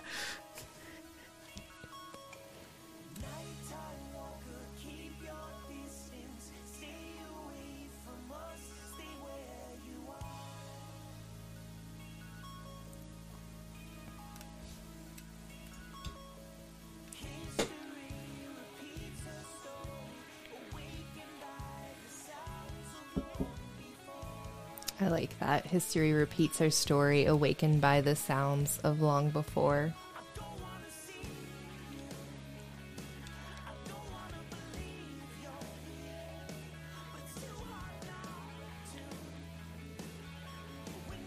So I think within the story, this is where Sister Spider dies. At least I think temporarily. I'm pretty sure the Star Supremacy kills her. So this is creature not doing a good job dealing with that.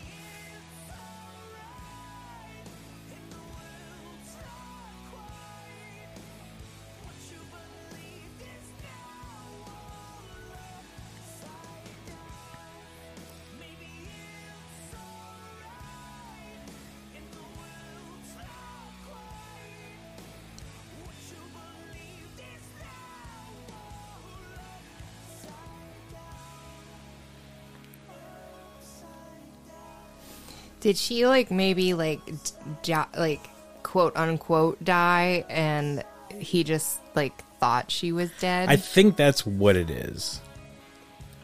I love this verse.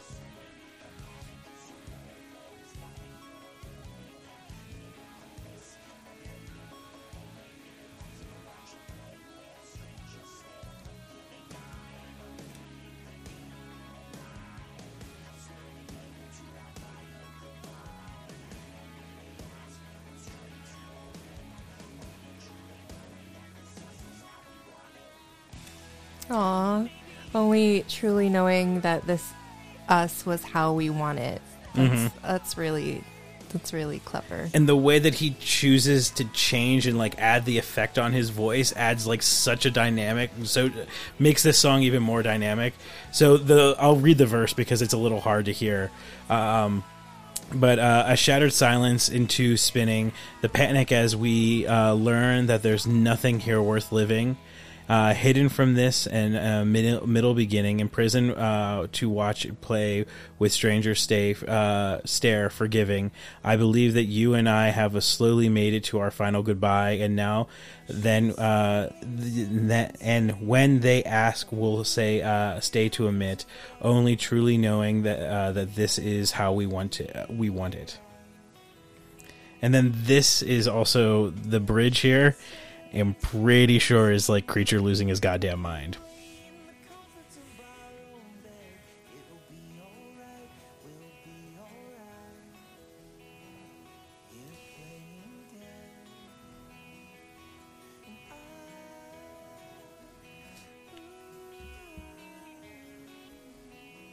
So the bridge in the third verse is, I'm pretty sure, just creature just laying in bed, crying his eyes out because Sister Spider's dead.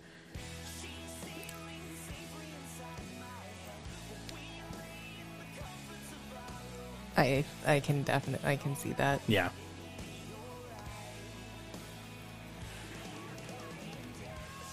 And then Claudio adds like the screams behind it too. Yeah, that was a very emotional scream that he just did. The here playing dead, Uh huh. like you could hear the anguish. Oh,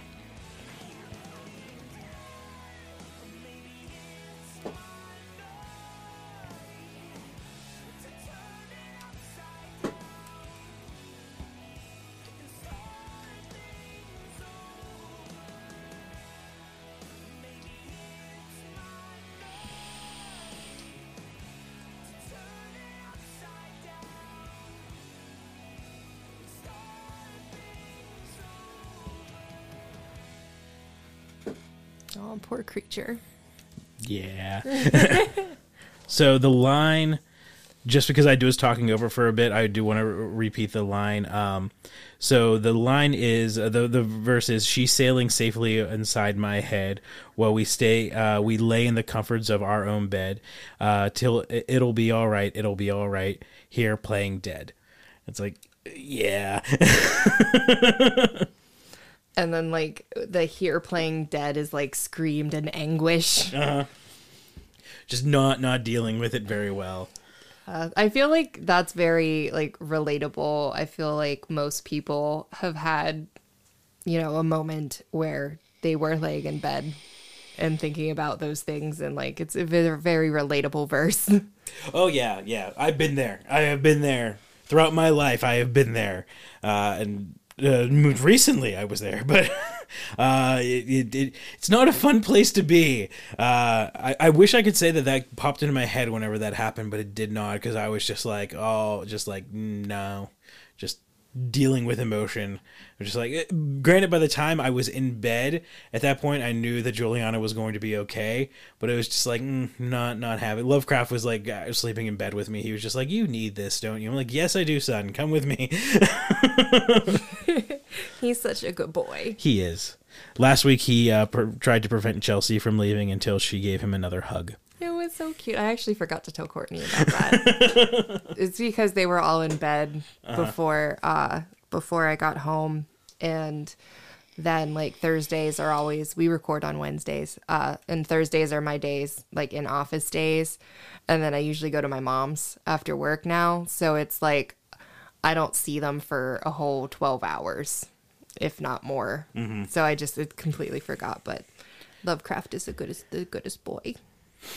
So, uh, uh, uh, since I did anticipate you really liking that, so what did you think of Nighttime Walker? I really like that. It's not it, it's surprisingly not my favorite, but I did like it a lot. Um it, it I guess it it didn't didn't stab me quite as deep as some of the other ones. Just you wait. We still have four more tracks after this next one. Oh boy.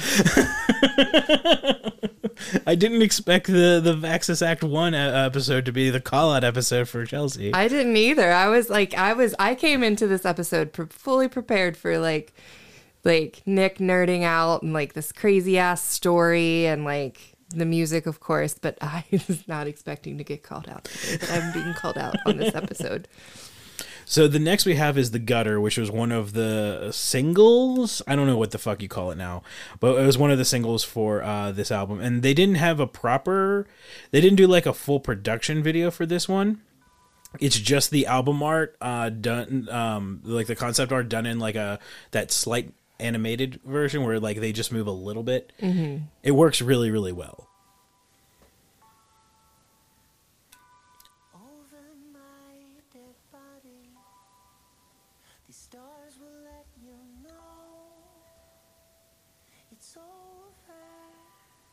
Is this Sister Spider still being dead? I think so. Okay.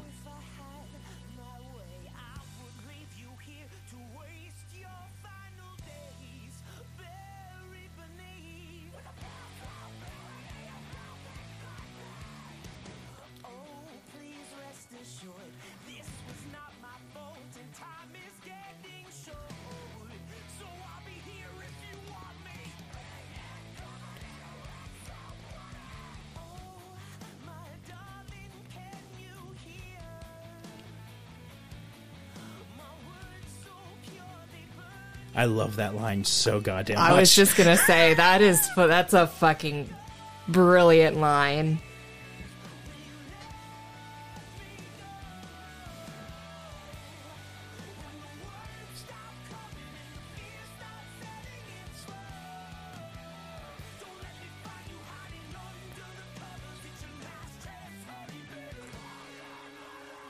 So call your mother is actually what creature has written on his uh, mask. When you're in your bed, sleeping toward the void so deep it feels like day. I hear Juliana's voice saying "mood."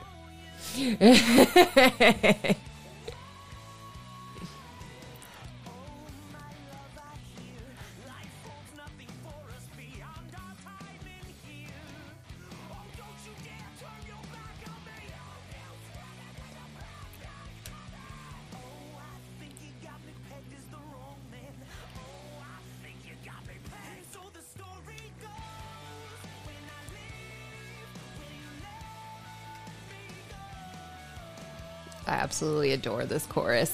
I love this chorus so very much. They he hit it perfectly. The music and the lyrics go together so fucking well.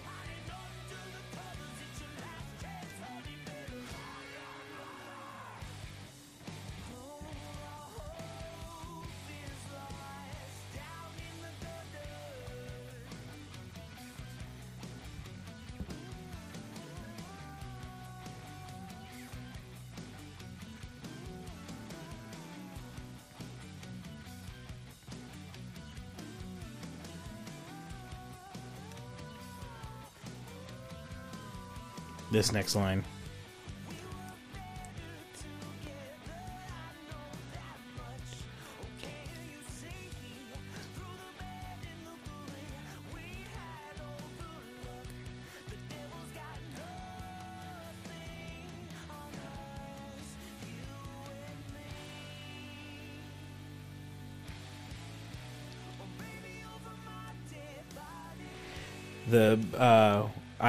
We were better together. I know that uh, that much.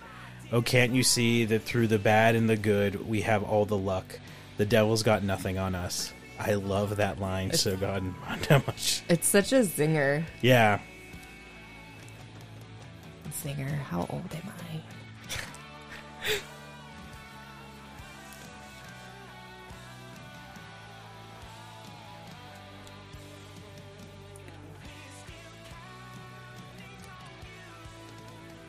just this very triumphant bridge.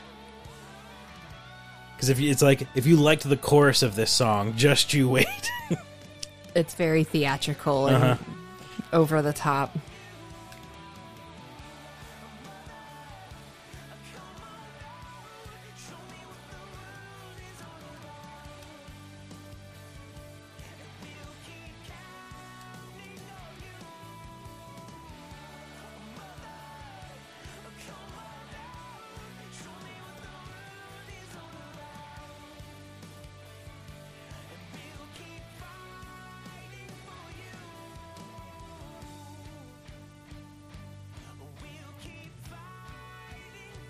Hardcore chugs. You know, I love me some chugs. I felt the need to point, them out for you.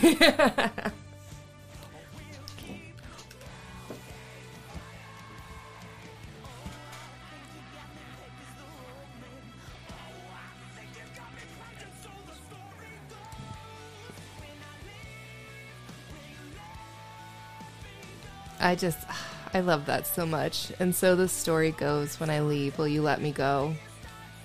So good. Uh, that was uh, that that was uh, uh, going back to the the X.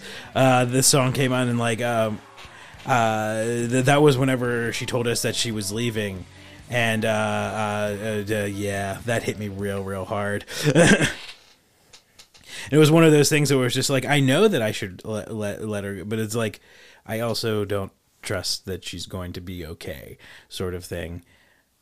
So dumb, so so dumb. It's okay. We all have our moments. So, uh, oh, were you gonna say something? oh, no, just, just helping. Maybe. No, it's trying, fine. to, trying to help. It, it's it is a, it is a great embarrassment of me to be honest with you. Actually, this is the first time I've ever talked about it on a podcast. Uh, I've always kind of kept it very close to the chest, uh, but it felt like it was impossible for me to talk about this album without also talking about it because, like, in my head they're so interlocked.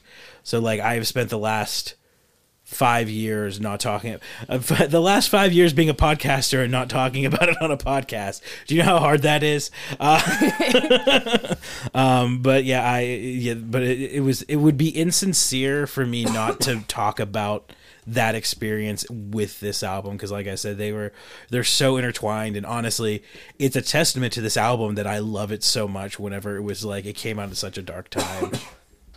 That's one of the best things about music in my in my opinion was the way that it can tie into certain parts of your life and it can either I don't know, you can either end up hating the music or just appreciating it more from Yeah. from those times. But I, I feel like after a certain amount of time, no matter what, I think you'll you most if you really love it, you'll end up appreciating it mm-hmm. eventually. So So next we have bad segue. bad bad segue, Nick. Uh, that was a really bad segue. it was a very bad segue. I just didn't have anything else to add. I'm sorry. Uh, it's okay. I left you speechless. It's fine. it's true. Yes, we'll go with that. Yes, Chelsea. I just didn't want dead air. Chelsea just just nailed it perfectly. Um, so uh, the next we have is "All on Fire," which was one of the songs that I told you I was saying. It's like it's fine, it's fine, it's good. It's just especially after uh, "Old Flames." This is the next song after this. It's yeah, it. uh it, is it Old Flames? It might be a different song. It might be Walk Among Us. I think it might be Walk Among Us. Walk Among Us is also fucking amazing. So, um, yeah, you know it's Walk Among Us because Old Flames is the second to last track. So yeah, it's fine.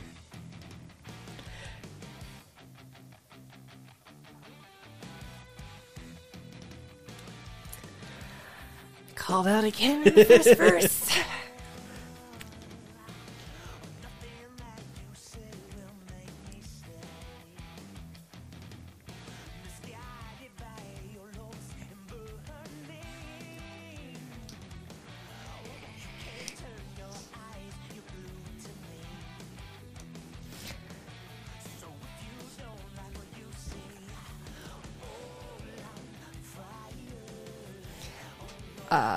I like the obviously all or nothing that you say will make me stay, misguided by your loss and burning. Oh, but you can't turn your eyes. You're glued to me, so if you don't like what you see, Called out again. Yep. I like it. I I actually I actually like I, I know I'm like putting up a fuss about being called out, but I like being able to relate to music. That's why I listen and love music so much.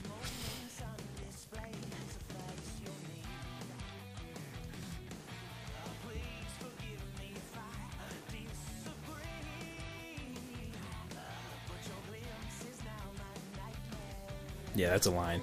Your glimpse is now my nightmare. That it is. that it is.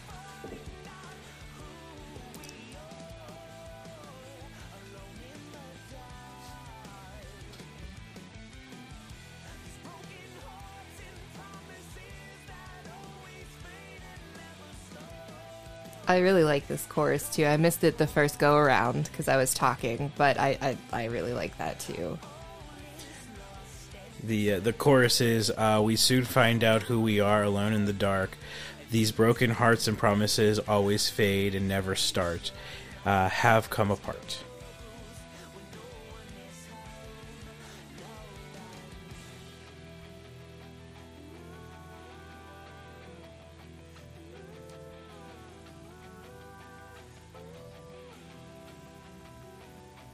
I do like this third verse.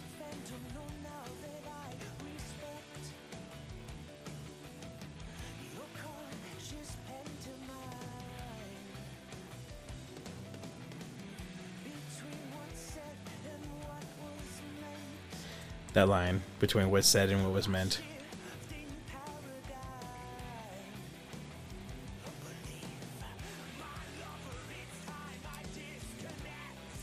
looking i can understand why you like this verse especially especially the come slither you snake mm-hmm.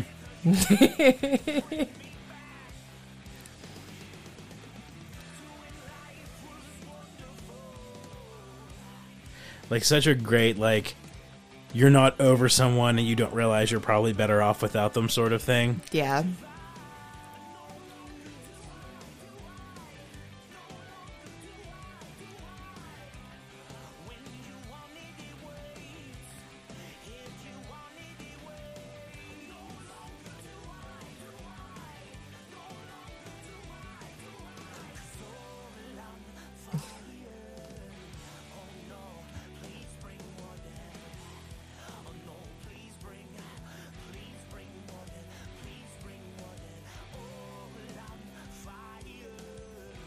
did see one person say this is a missed opportunity that they should be selling a uh, all on fire uh, water bottle.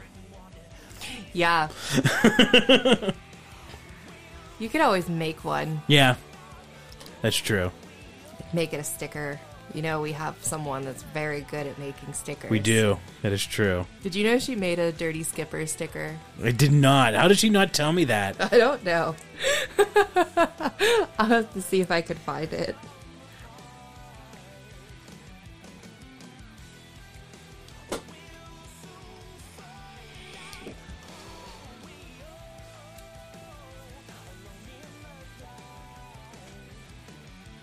Also, we'll find we'll soon find out who we are alone in the dark. Which, yeah, it's not wrong. very rude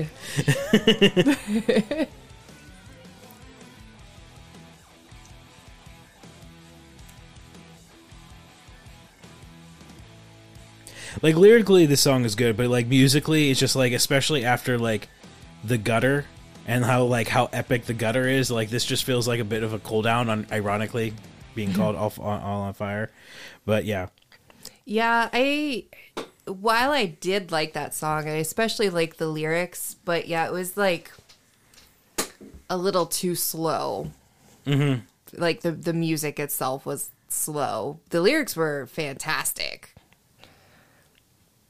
very fantastic. Um, but yeah, I can I can see where um that is kind of like a eh, okay. Well, especially now that we're gonna uh, we're, we're gonna listen to "It Walks Among Us," which is uh, one of the. It's a heavy song on the album, and it uh, uh, it fucks. I would say it fucks uh, pretty hardcore. There, there's a bit of a lead into it, so like because like this album is supposed to be listened to all the way, you know, all the way through and not stopped. There is a lead into it, but I, I felt like we needed to uh, uh, stop after "All on Fire." But yeah, like "All on Fire" is okay, but like "It Walks Among Us" is it's a badass song. Very spooky. Mm-hmm.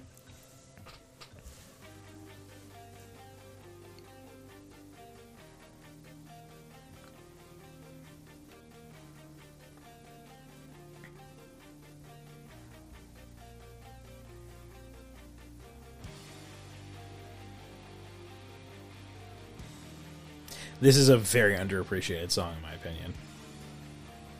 No one talks about the song, and they should.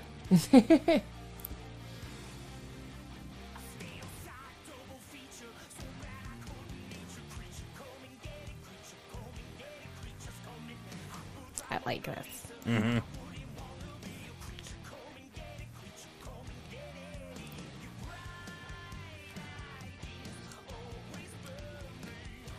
Great line. Yeah, I was I was gonna comment on that one. Your bright ideas always burn me.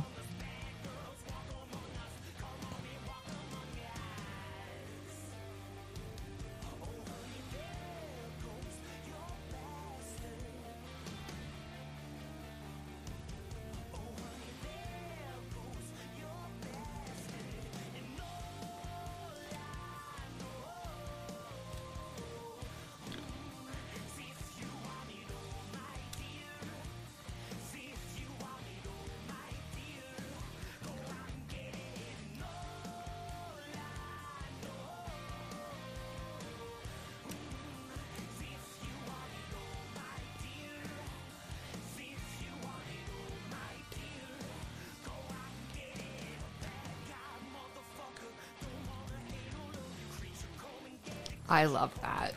Don't want to hate or love you.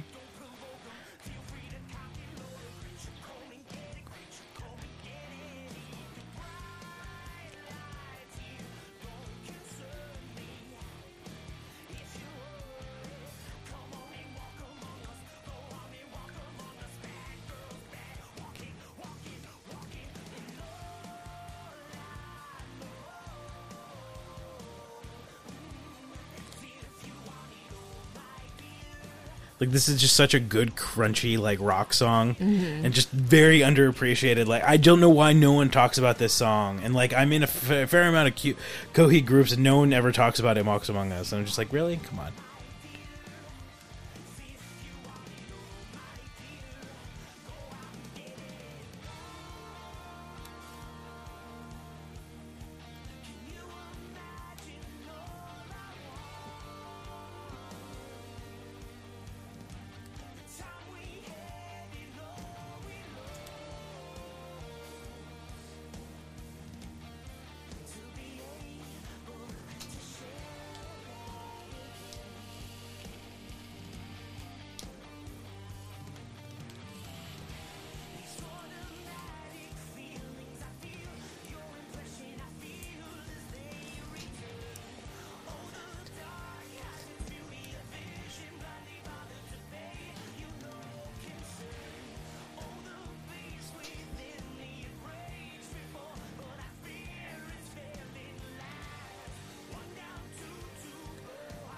The way he's singing this part.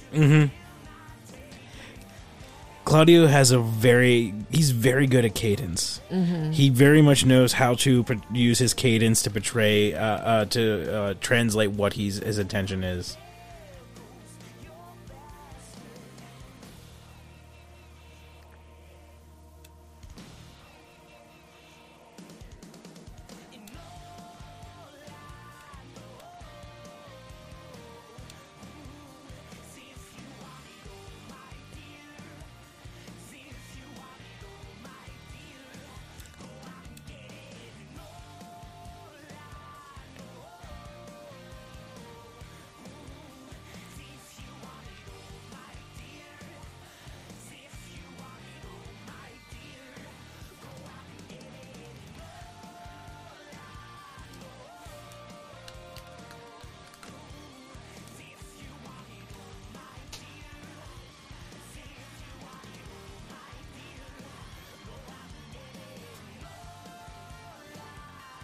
I like the if he wanted all my dear, go out and get it. Mm-hmm.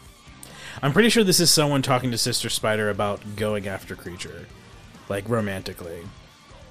Again, I'm not sure if this is told linearly or not.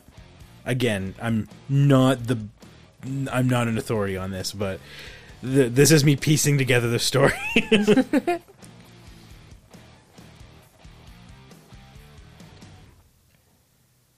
so yeah, so you put gutter and that between and like whatever if that song if the song between those two songs is not like a banger like to the full tail it's going to look weak comparatively Yeah, and it, it does. Although I still I did like it. I did like it a lot.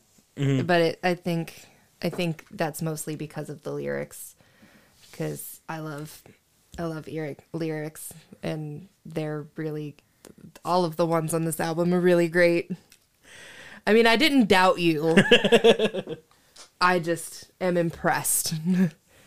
Getting to actually like go through it, I'm mm. I'm very impressed. But I did kind of expect them to be good. I just didn't.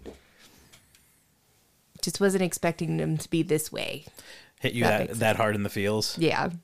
yeah it was the, pretty much from the beginning i was just like oh we're in for Chelsea's in for it it's like i know the, I, I know the lyrics fairly well on this album and ooh, yeah just just you wait Thanks for the warning. I didn't think of it. But the second you said, it, I'm like, oh boy, oh boy. It's okay. It was probably better that I find out organically. It's fair. It's fair. so the next song we have is "Old Flames," and this is the song that has the motif uh, in it, the musical motif. So like, I can't really remember. Afterman has a bit of a musical motif. It's not as pronounced as in Amory Wars. Amory Wars had a musical motif through the entirety. Um, I don't know what the I don't know if there's ever been a term for it or like a, a name for it or anything. Um, but I always called it the Dragonfly's Lullaby and this had this old flames becomes a whole it's it's becoming a motif. I didn't even realize it until i was listening to this album before uh we were recording because i was it's been a while since i listened to it. I'm like i should brush up on it just because it's been a while. And then whenever prologue i heard the beginning of prologue i'm like oh fuck it's a musical motif from old flames. And it, yeah it's just it's a reoccurring thing. They're using it they use it in vaxis part two um act two rather and also fun uh, you, you'll this will probably warm your heart uh atlas is actually sings on the uh the beginning of uh um the uh, I think I can't remember it's Ember something, but like it has this mu- the the mus- musical motif that we're gonna hear from Old Flames in it, and he he sings on it. Aw. Yeah. So and he he plays Vaxis. He plays young Vaxis in the in the the story. So this is Old Flames. This is a very theatrical song, uh, and but yeah, you can hear the the motif.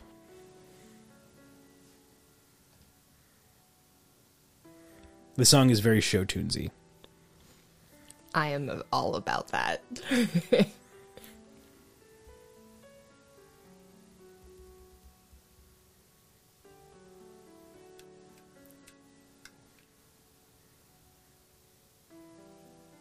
This video is also in concept. I remember because both Creature and Sister Spider are in this. The video is also very like theatrical. It's like a bank robbery, but there's dancing. That's pretty rad.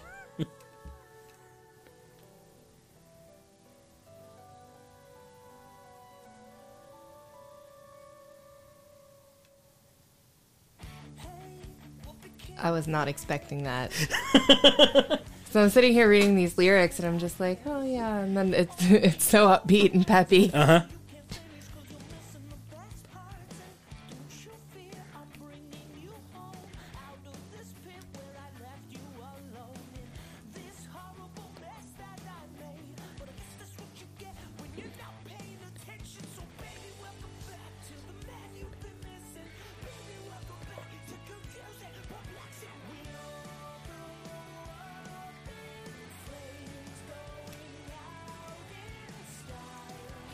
So peppy. Mm-hmm. I know you said it was theatrical. I just I I don't know what I was expecting, but it I guess it wasn't this. Fair. Not in a, like not in a bad way. I'm enjoying it, but it was just like once it started, I was just like, oh, okay.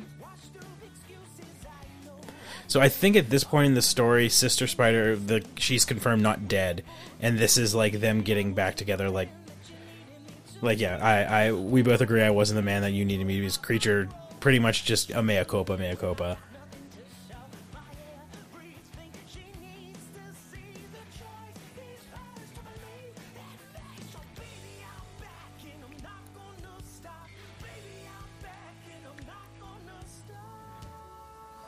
This is like a like musical rom com. Uh-huh.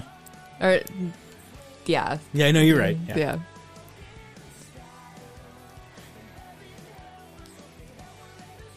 Very theatrically getting the girl back. Uh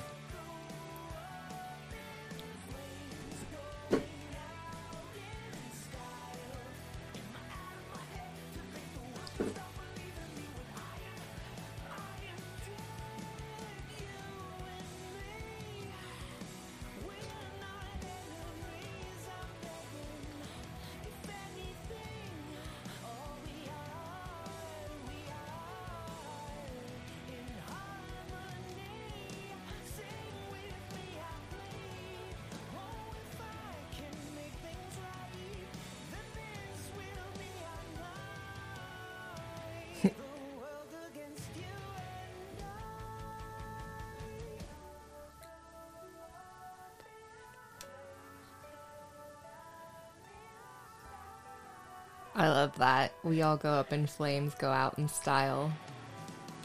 That's that's really good.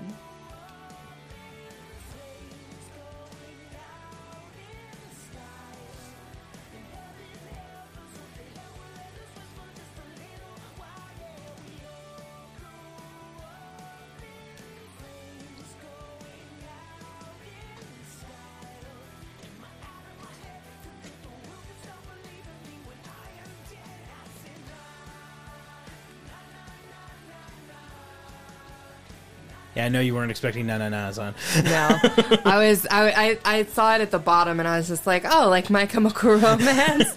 Not exactly. no, that's way faster. Yes.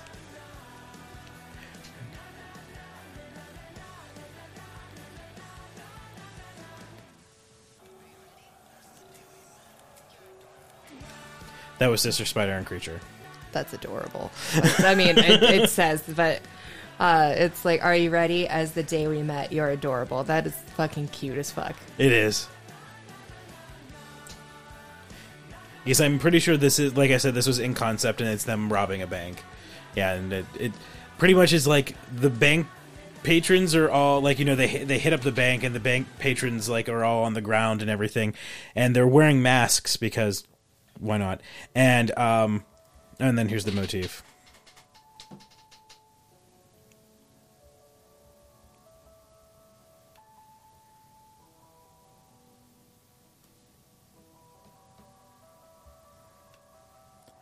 But uh Claudio is revealed to be one of them and he rips off his mask and then just pretty much hams it up to the camera for the rest of the time and just like them uh, and then it's like cutting back and forth between like the bank robbery going bad essentially.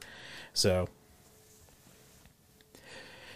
but that's Old Flames. It's a, it didn't realize it whenever it came out, but it's an incredibly important song to the pentology. Um, I'm very curious to see how it's going to play out from there. Uh, but yeah, Yeah, that one I could.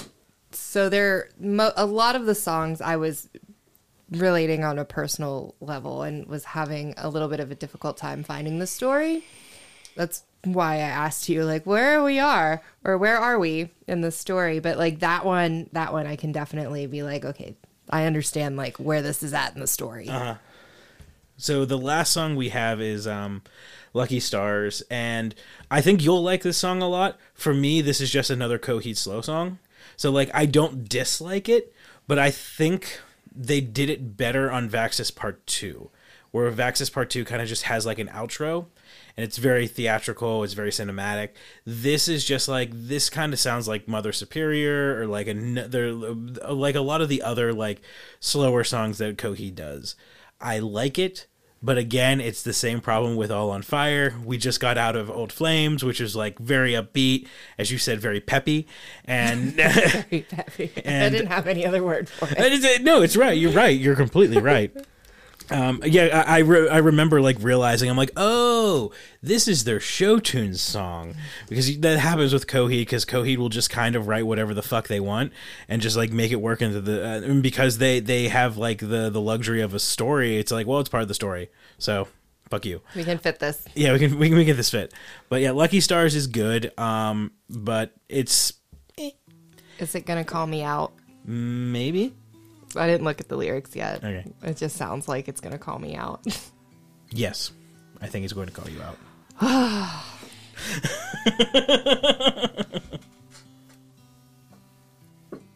I hate it here. I'm leaving. Goodbye.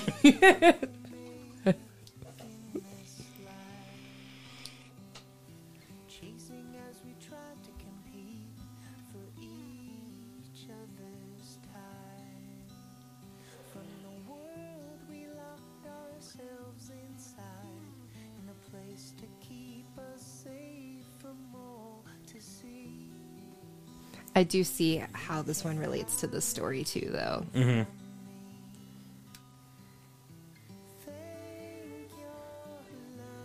Yeah, it's very pretty, but like I said, it's it's in the vein of like other songs like Mother Superior, Pearl of the Stars, and I love Pearl of the Stars. It's one of my favorite Coheed songs. But like,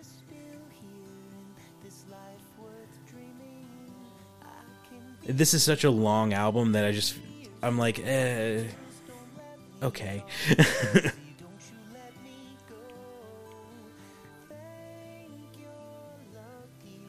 It's a very soft ending for an action-packed album. Yeah.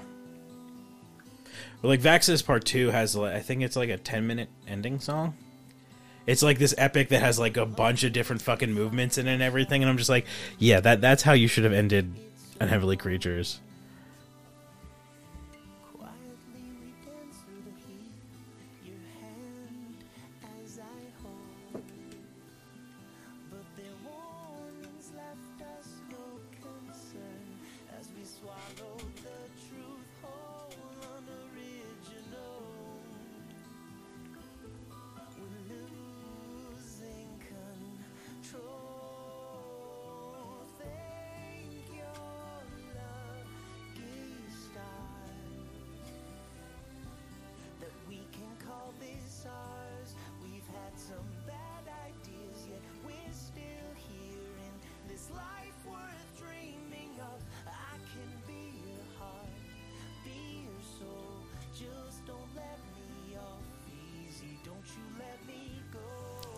Claudio's a big softy. He is. He's very much a big softy. Ooh, I like that. Yeah, a bluesy. It's pretty much like a bluesy instrumental part.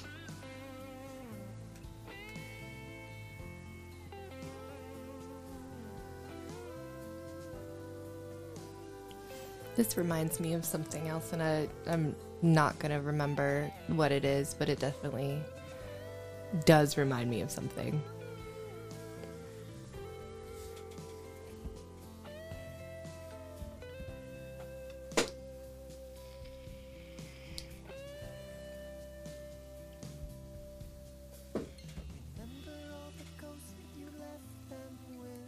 I do like that line. Mm, It's a good one.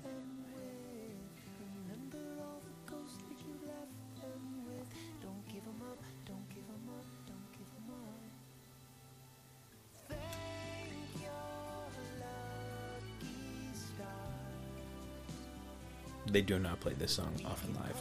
I don't think actually I've ever heard them play it live.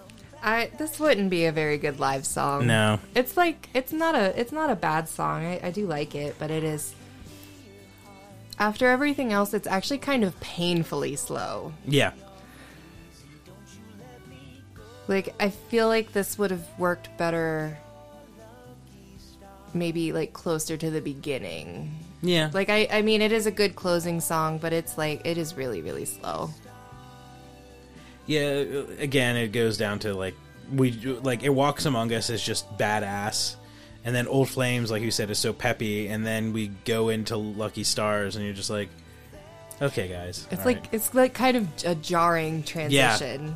Yeah, Yeah, no, that that's a good way. Uh, You you articulated what I've been trying to articulate for four years. Because I would tell people, I'm like, ah, Lucky Stars is okay, and people were just like, oh, what are you talking about? It's such a great song. I'm like, I'm looking at it through the whole album, and like, I'm like, this is one of the few bands where I can actually like listen to something as a filmmaker and be able to like talk about pacing and everything like that.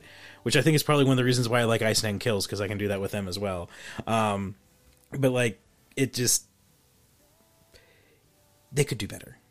they could do better, Es- especially just based off of everything else. That that was yeah. So there we go. That is Vaxis Act One, The Unheavenly Creatures. Uh, I, I assume that this is your first Coheed album in full, correct? It is. And what are your thoughts on? I can kind of tell by your demeanor. I really love it. Probably gonna listen to it a lot. Not gonna lie. As soon as I'm out of my like hyperfixation, what if what if that is my next hyperfixation? I was actually thinking that like midway through because before we started recording, Chelsea was talking about how like her hyperfixation on Motionless in White, she's kind of like seeing the light at the end of the tunnel on it, and she's like, "What's going to be my new hyperfixation?" And when she was talking about how much this album was calling her out, I'm just like, "Wouldn't that be hilarious if it was Coheed?" you planned this. I did not. I did not. no. But uh, all joking aside, no, I, I really, really, really enjoyed it. The lyrics were, the lyrics were f- fan fucking tastic, and the spacing and the melodies and everything, um, were really, really good. I think this might be my one of my favorite albums that you've shown me. Really? Yeah. Not that I didn't like the other ones, but I, I do really, really like this one a lot. I see a lot of very quotable lyrics in there.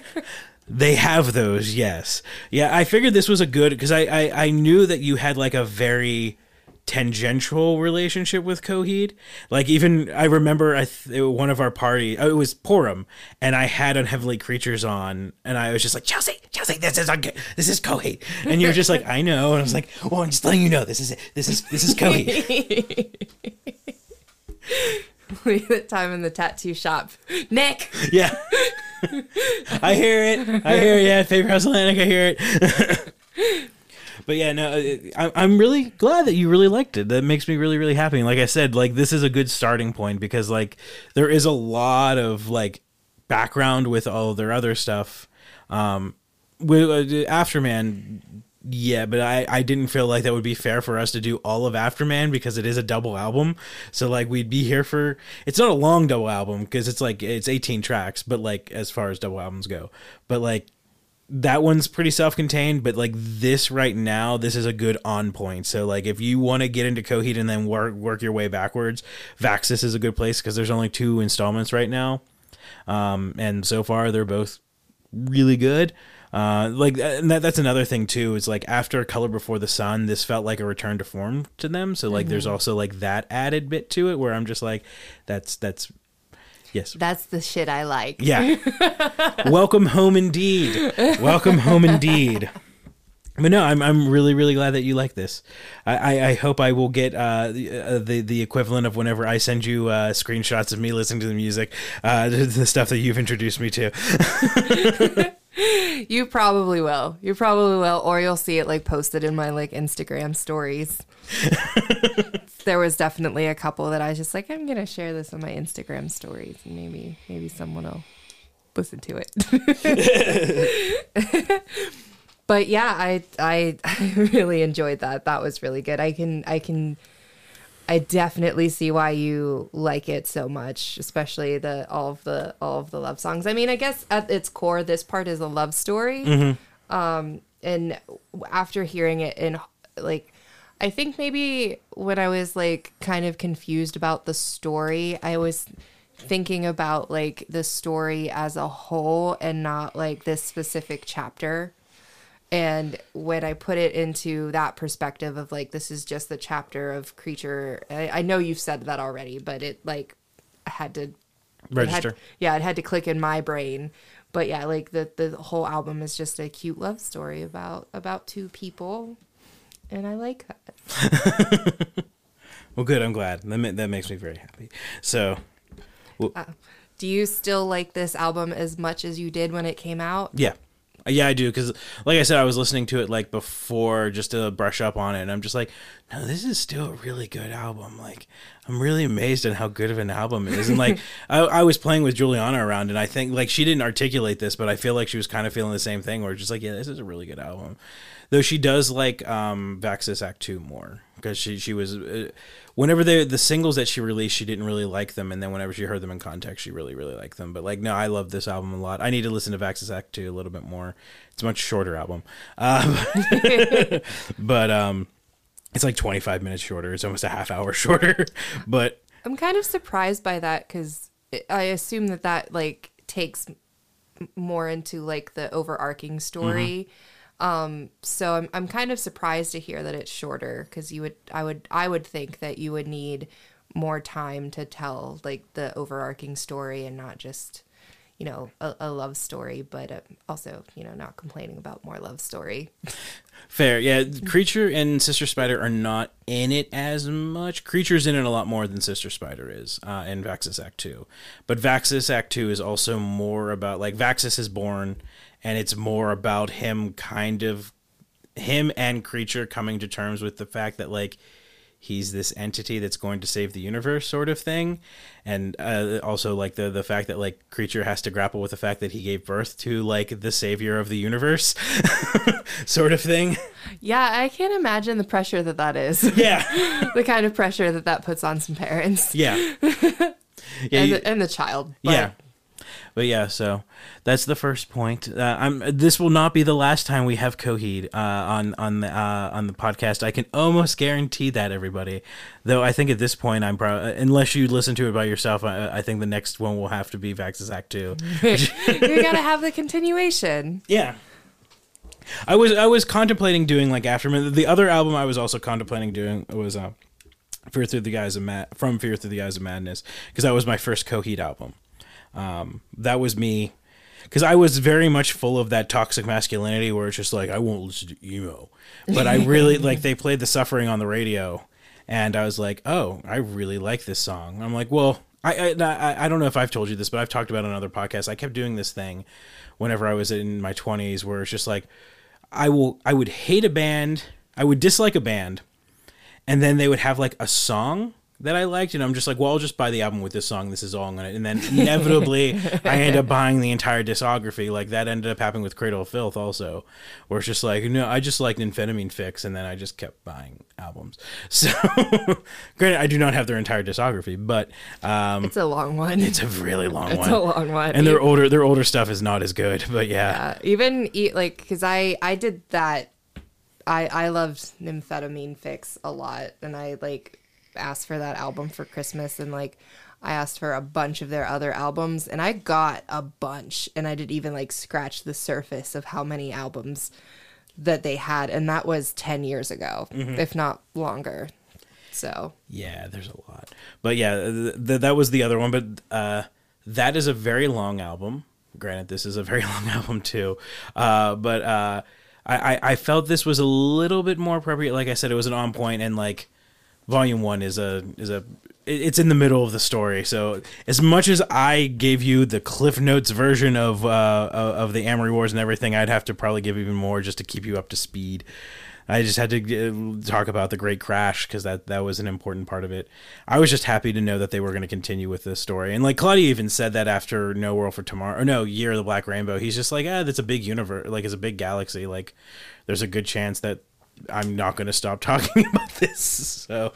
And I I I really like that because um, I like that's such a great like the the creative mind that has to go through that can build worlds like that. And I think it's one thing to put it into like writing like prose like writing books and poems and stuff. I think it adds an extra layer layer of difficulty when you're taking that that giant world and that giant universe and putting them into songs.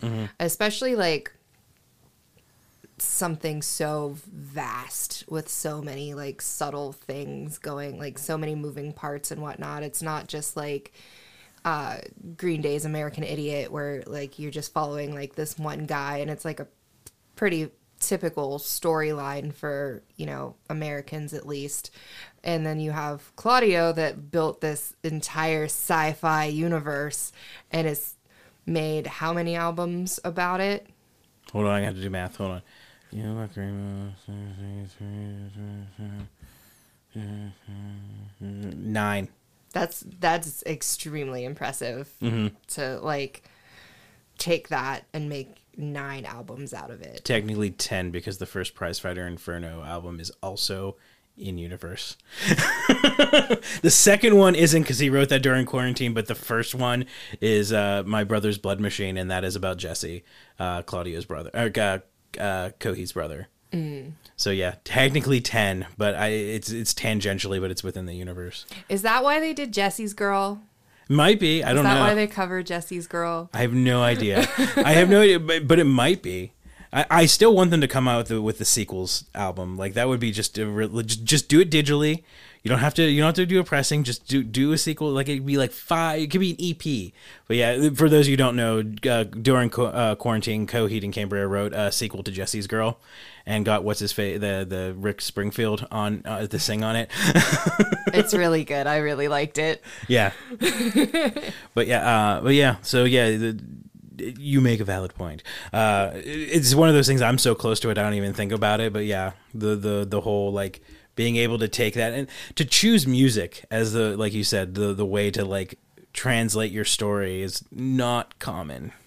And it's not I can't imagine that it's easy either. Mm-hmm. So like I don't blame him for shoot like writing songs and then trying to just like shoehorn them in there cuz yeah, I, I just can't imagine like the get difficulty of putting that into like songs cuz you know like when you're writing a story like a book it's just you know start and and it's just words but like when you're writing music like you have to write the lyric like you have the words with lyrics um but you have to make those words work with like drums and guitar and bass and synth like getting all of that to like meld together and make sense is very very impressive After we uh, finish recording, I'll have to just show you a little bit of the concept art that they have for this because it's pretty fantastic and it shows how fucking epic the the story and the idea he had in mind.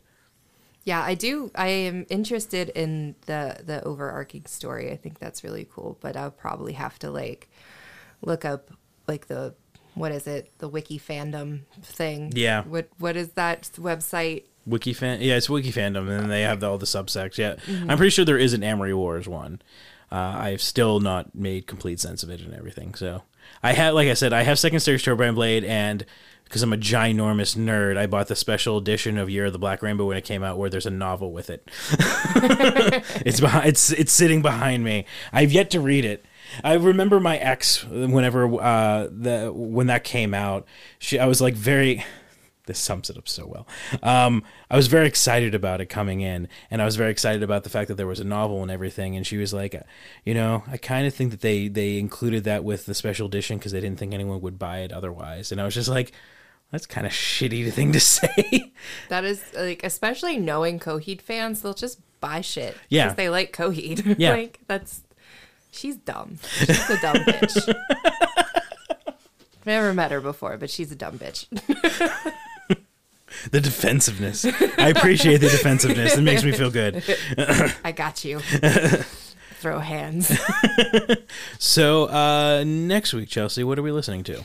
Um, next week we are listening to "Hail the Apocalypse" by Avatar, um, which kind of is funny that it follows my "Motionless in White" episode because in the year and a half that Nick and I have been like really good friends, I have either listened to Avatar or Motionless in White, and that's basically it. Well, there was there when um Welcome to Horrorwood by Ice Nine Kills came out. I was I was pretty heavy into that for a few weeks. Um and for a while I was flip flopping back and forth between um all of the bands on the Trinity of Terror tour. This was before they announced it. Um cuz Black Veil Brides came out with a Phantom Tomorrow around the same time. So I would like listen I'd like listen to Avatar, and then I'd listen to Ice Nine Kills, and then I'd listen to Black Veil Brides, and then I'd be Motionless in White and Avatar, and it was all like kind of like smooshed together. So I think it's, I, I may have when I was putting together my list may have done that on purpose, but I don't remember because that was a long time ago.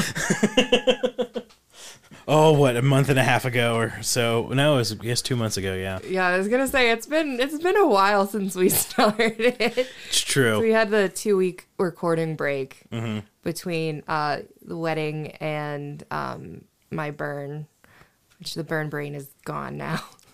It's true. It's true. Much better this week. yeah, I, I it, uh, Chelsea doesn't look like a, a, star, a car that has a bad starter anymore. That's just how I equated. Like every time you were, some of the times you were talking, like as I listened back to the episode, you could almost hear the. That sounds about right. now I'm just stuffy and headachy because I'm old and the weather is changing. We're all like that right now. Especially in the, in the times of COVID, everyone's just like, because like, what was it like? Four years ago, if this were to happen, you're just like, oh, it's the weather. Now you're just like, "Ah, I gotta fucking take a test to make sure that I don't have COVID. Uh, this Yeah. is the darkest timeline. yeah, because you never know. Because I mean, when I got COVID, I thought it was just allergies. Mhm, same. And, and like the first symptom I had was a, a splitting headache, which is mm. why I was so like afraid that it was COVID again. Because I don't I don't get headaches very often, so I was like, "Fuck." at least I don't have anything to do for the next two weeks that are important, except the end of spooky season. But, But I don't have COVID, so it's fine. I don't have to think about that. I mean, come on, spooky season is all the time for you. Yeah.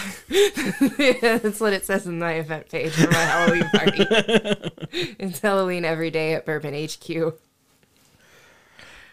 All right. Do you have any closing remarks on this album? Anything you wanted to add? I know it was pretty, we went pretty well into it, but It's a good album. Like it's, it's a good if if you've ever I, I guess it's a good uh, it is a good starting point. If you've ever been intimidated by the fact especially now since Coheed has so many fucking albums and like everyone like if you're into rock music within the zeitgeist everyone's like oh Coheed has like a story and everything. So if you're intimidated Vaxis is a good place to jump on and then you can kind of work your way backwards. And like I said that was one of the reasons why I decided to go with this one so. Okay, I I I agree with that. Um, it's it was a really good because you didn't really need to know the story. It was helpful to know the story, but yeah, you didn't you didn't really need to know it. And just like it on its own, without knowing the story, is a really good standalone album, and I really liked it. it makes me very happy to hear you say that so So that concludes this episode of uh, the Goth and Nerd Music Podcast. I am your host, Chelsea Andrews. and I am your other host Nick Kizina And we are here to tell you that there's no wrong way to enjoy music. See- Thanks. see you next week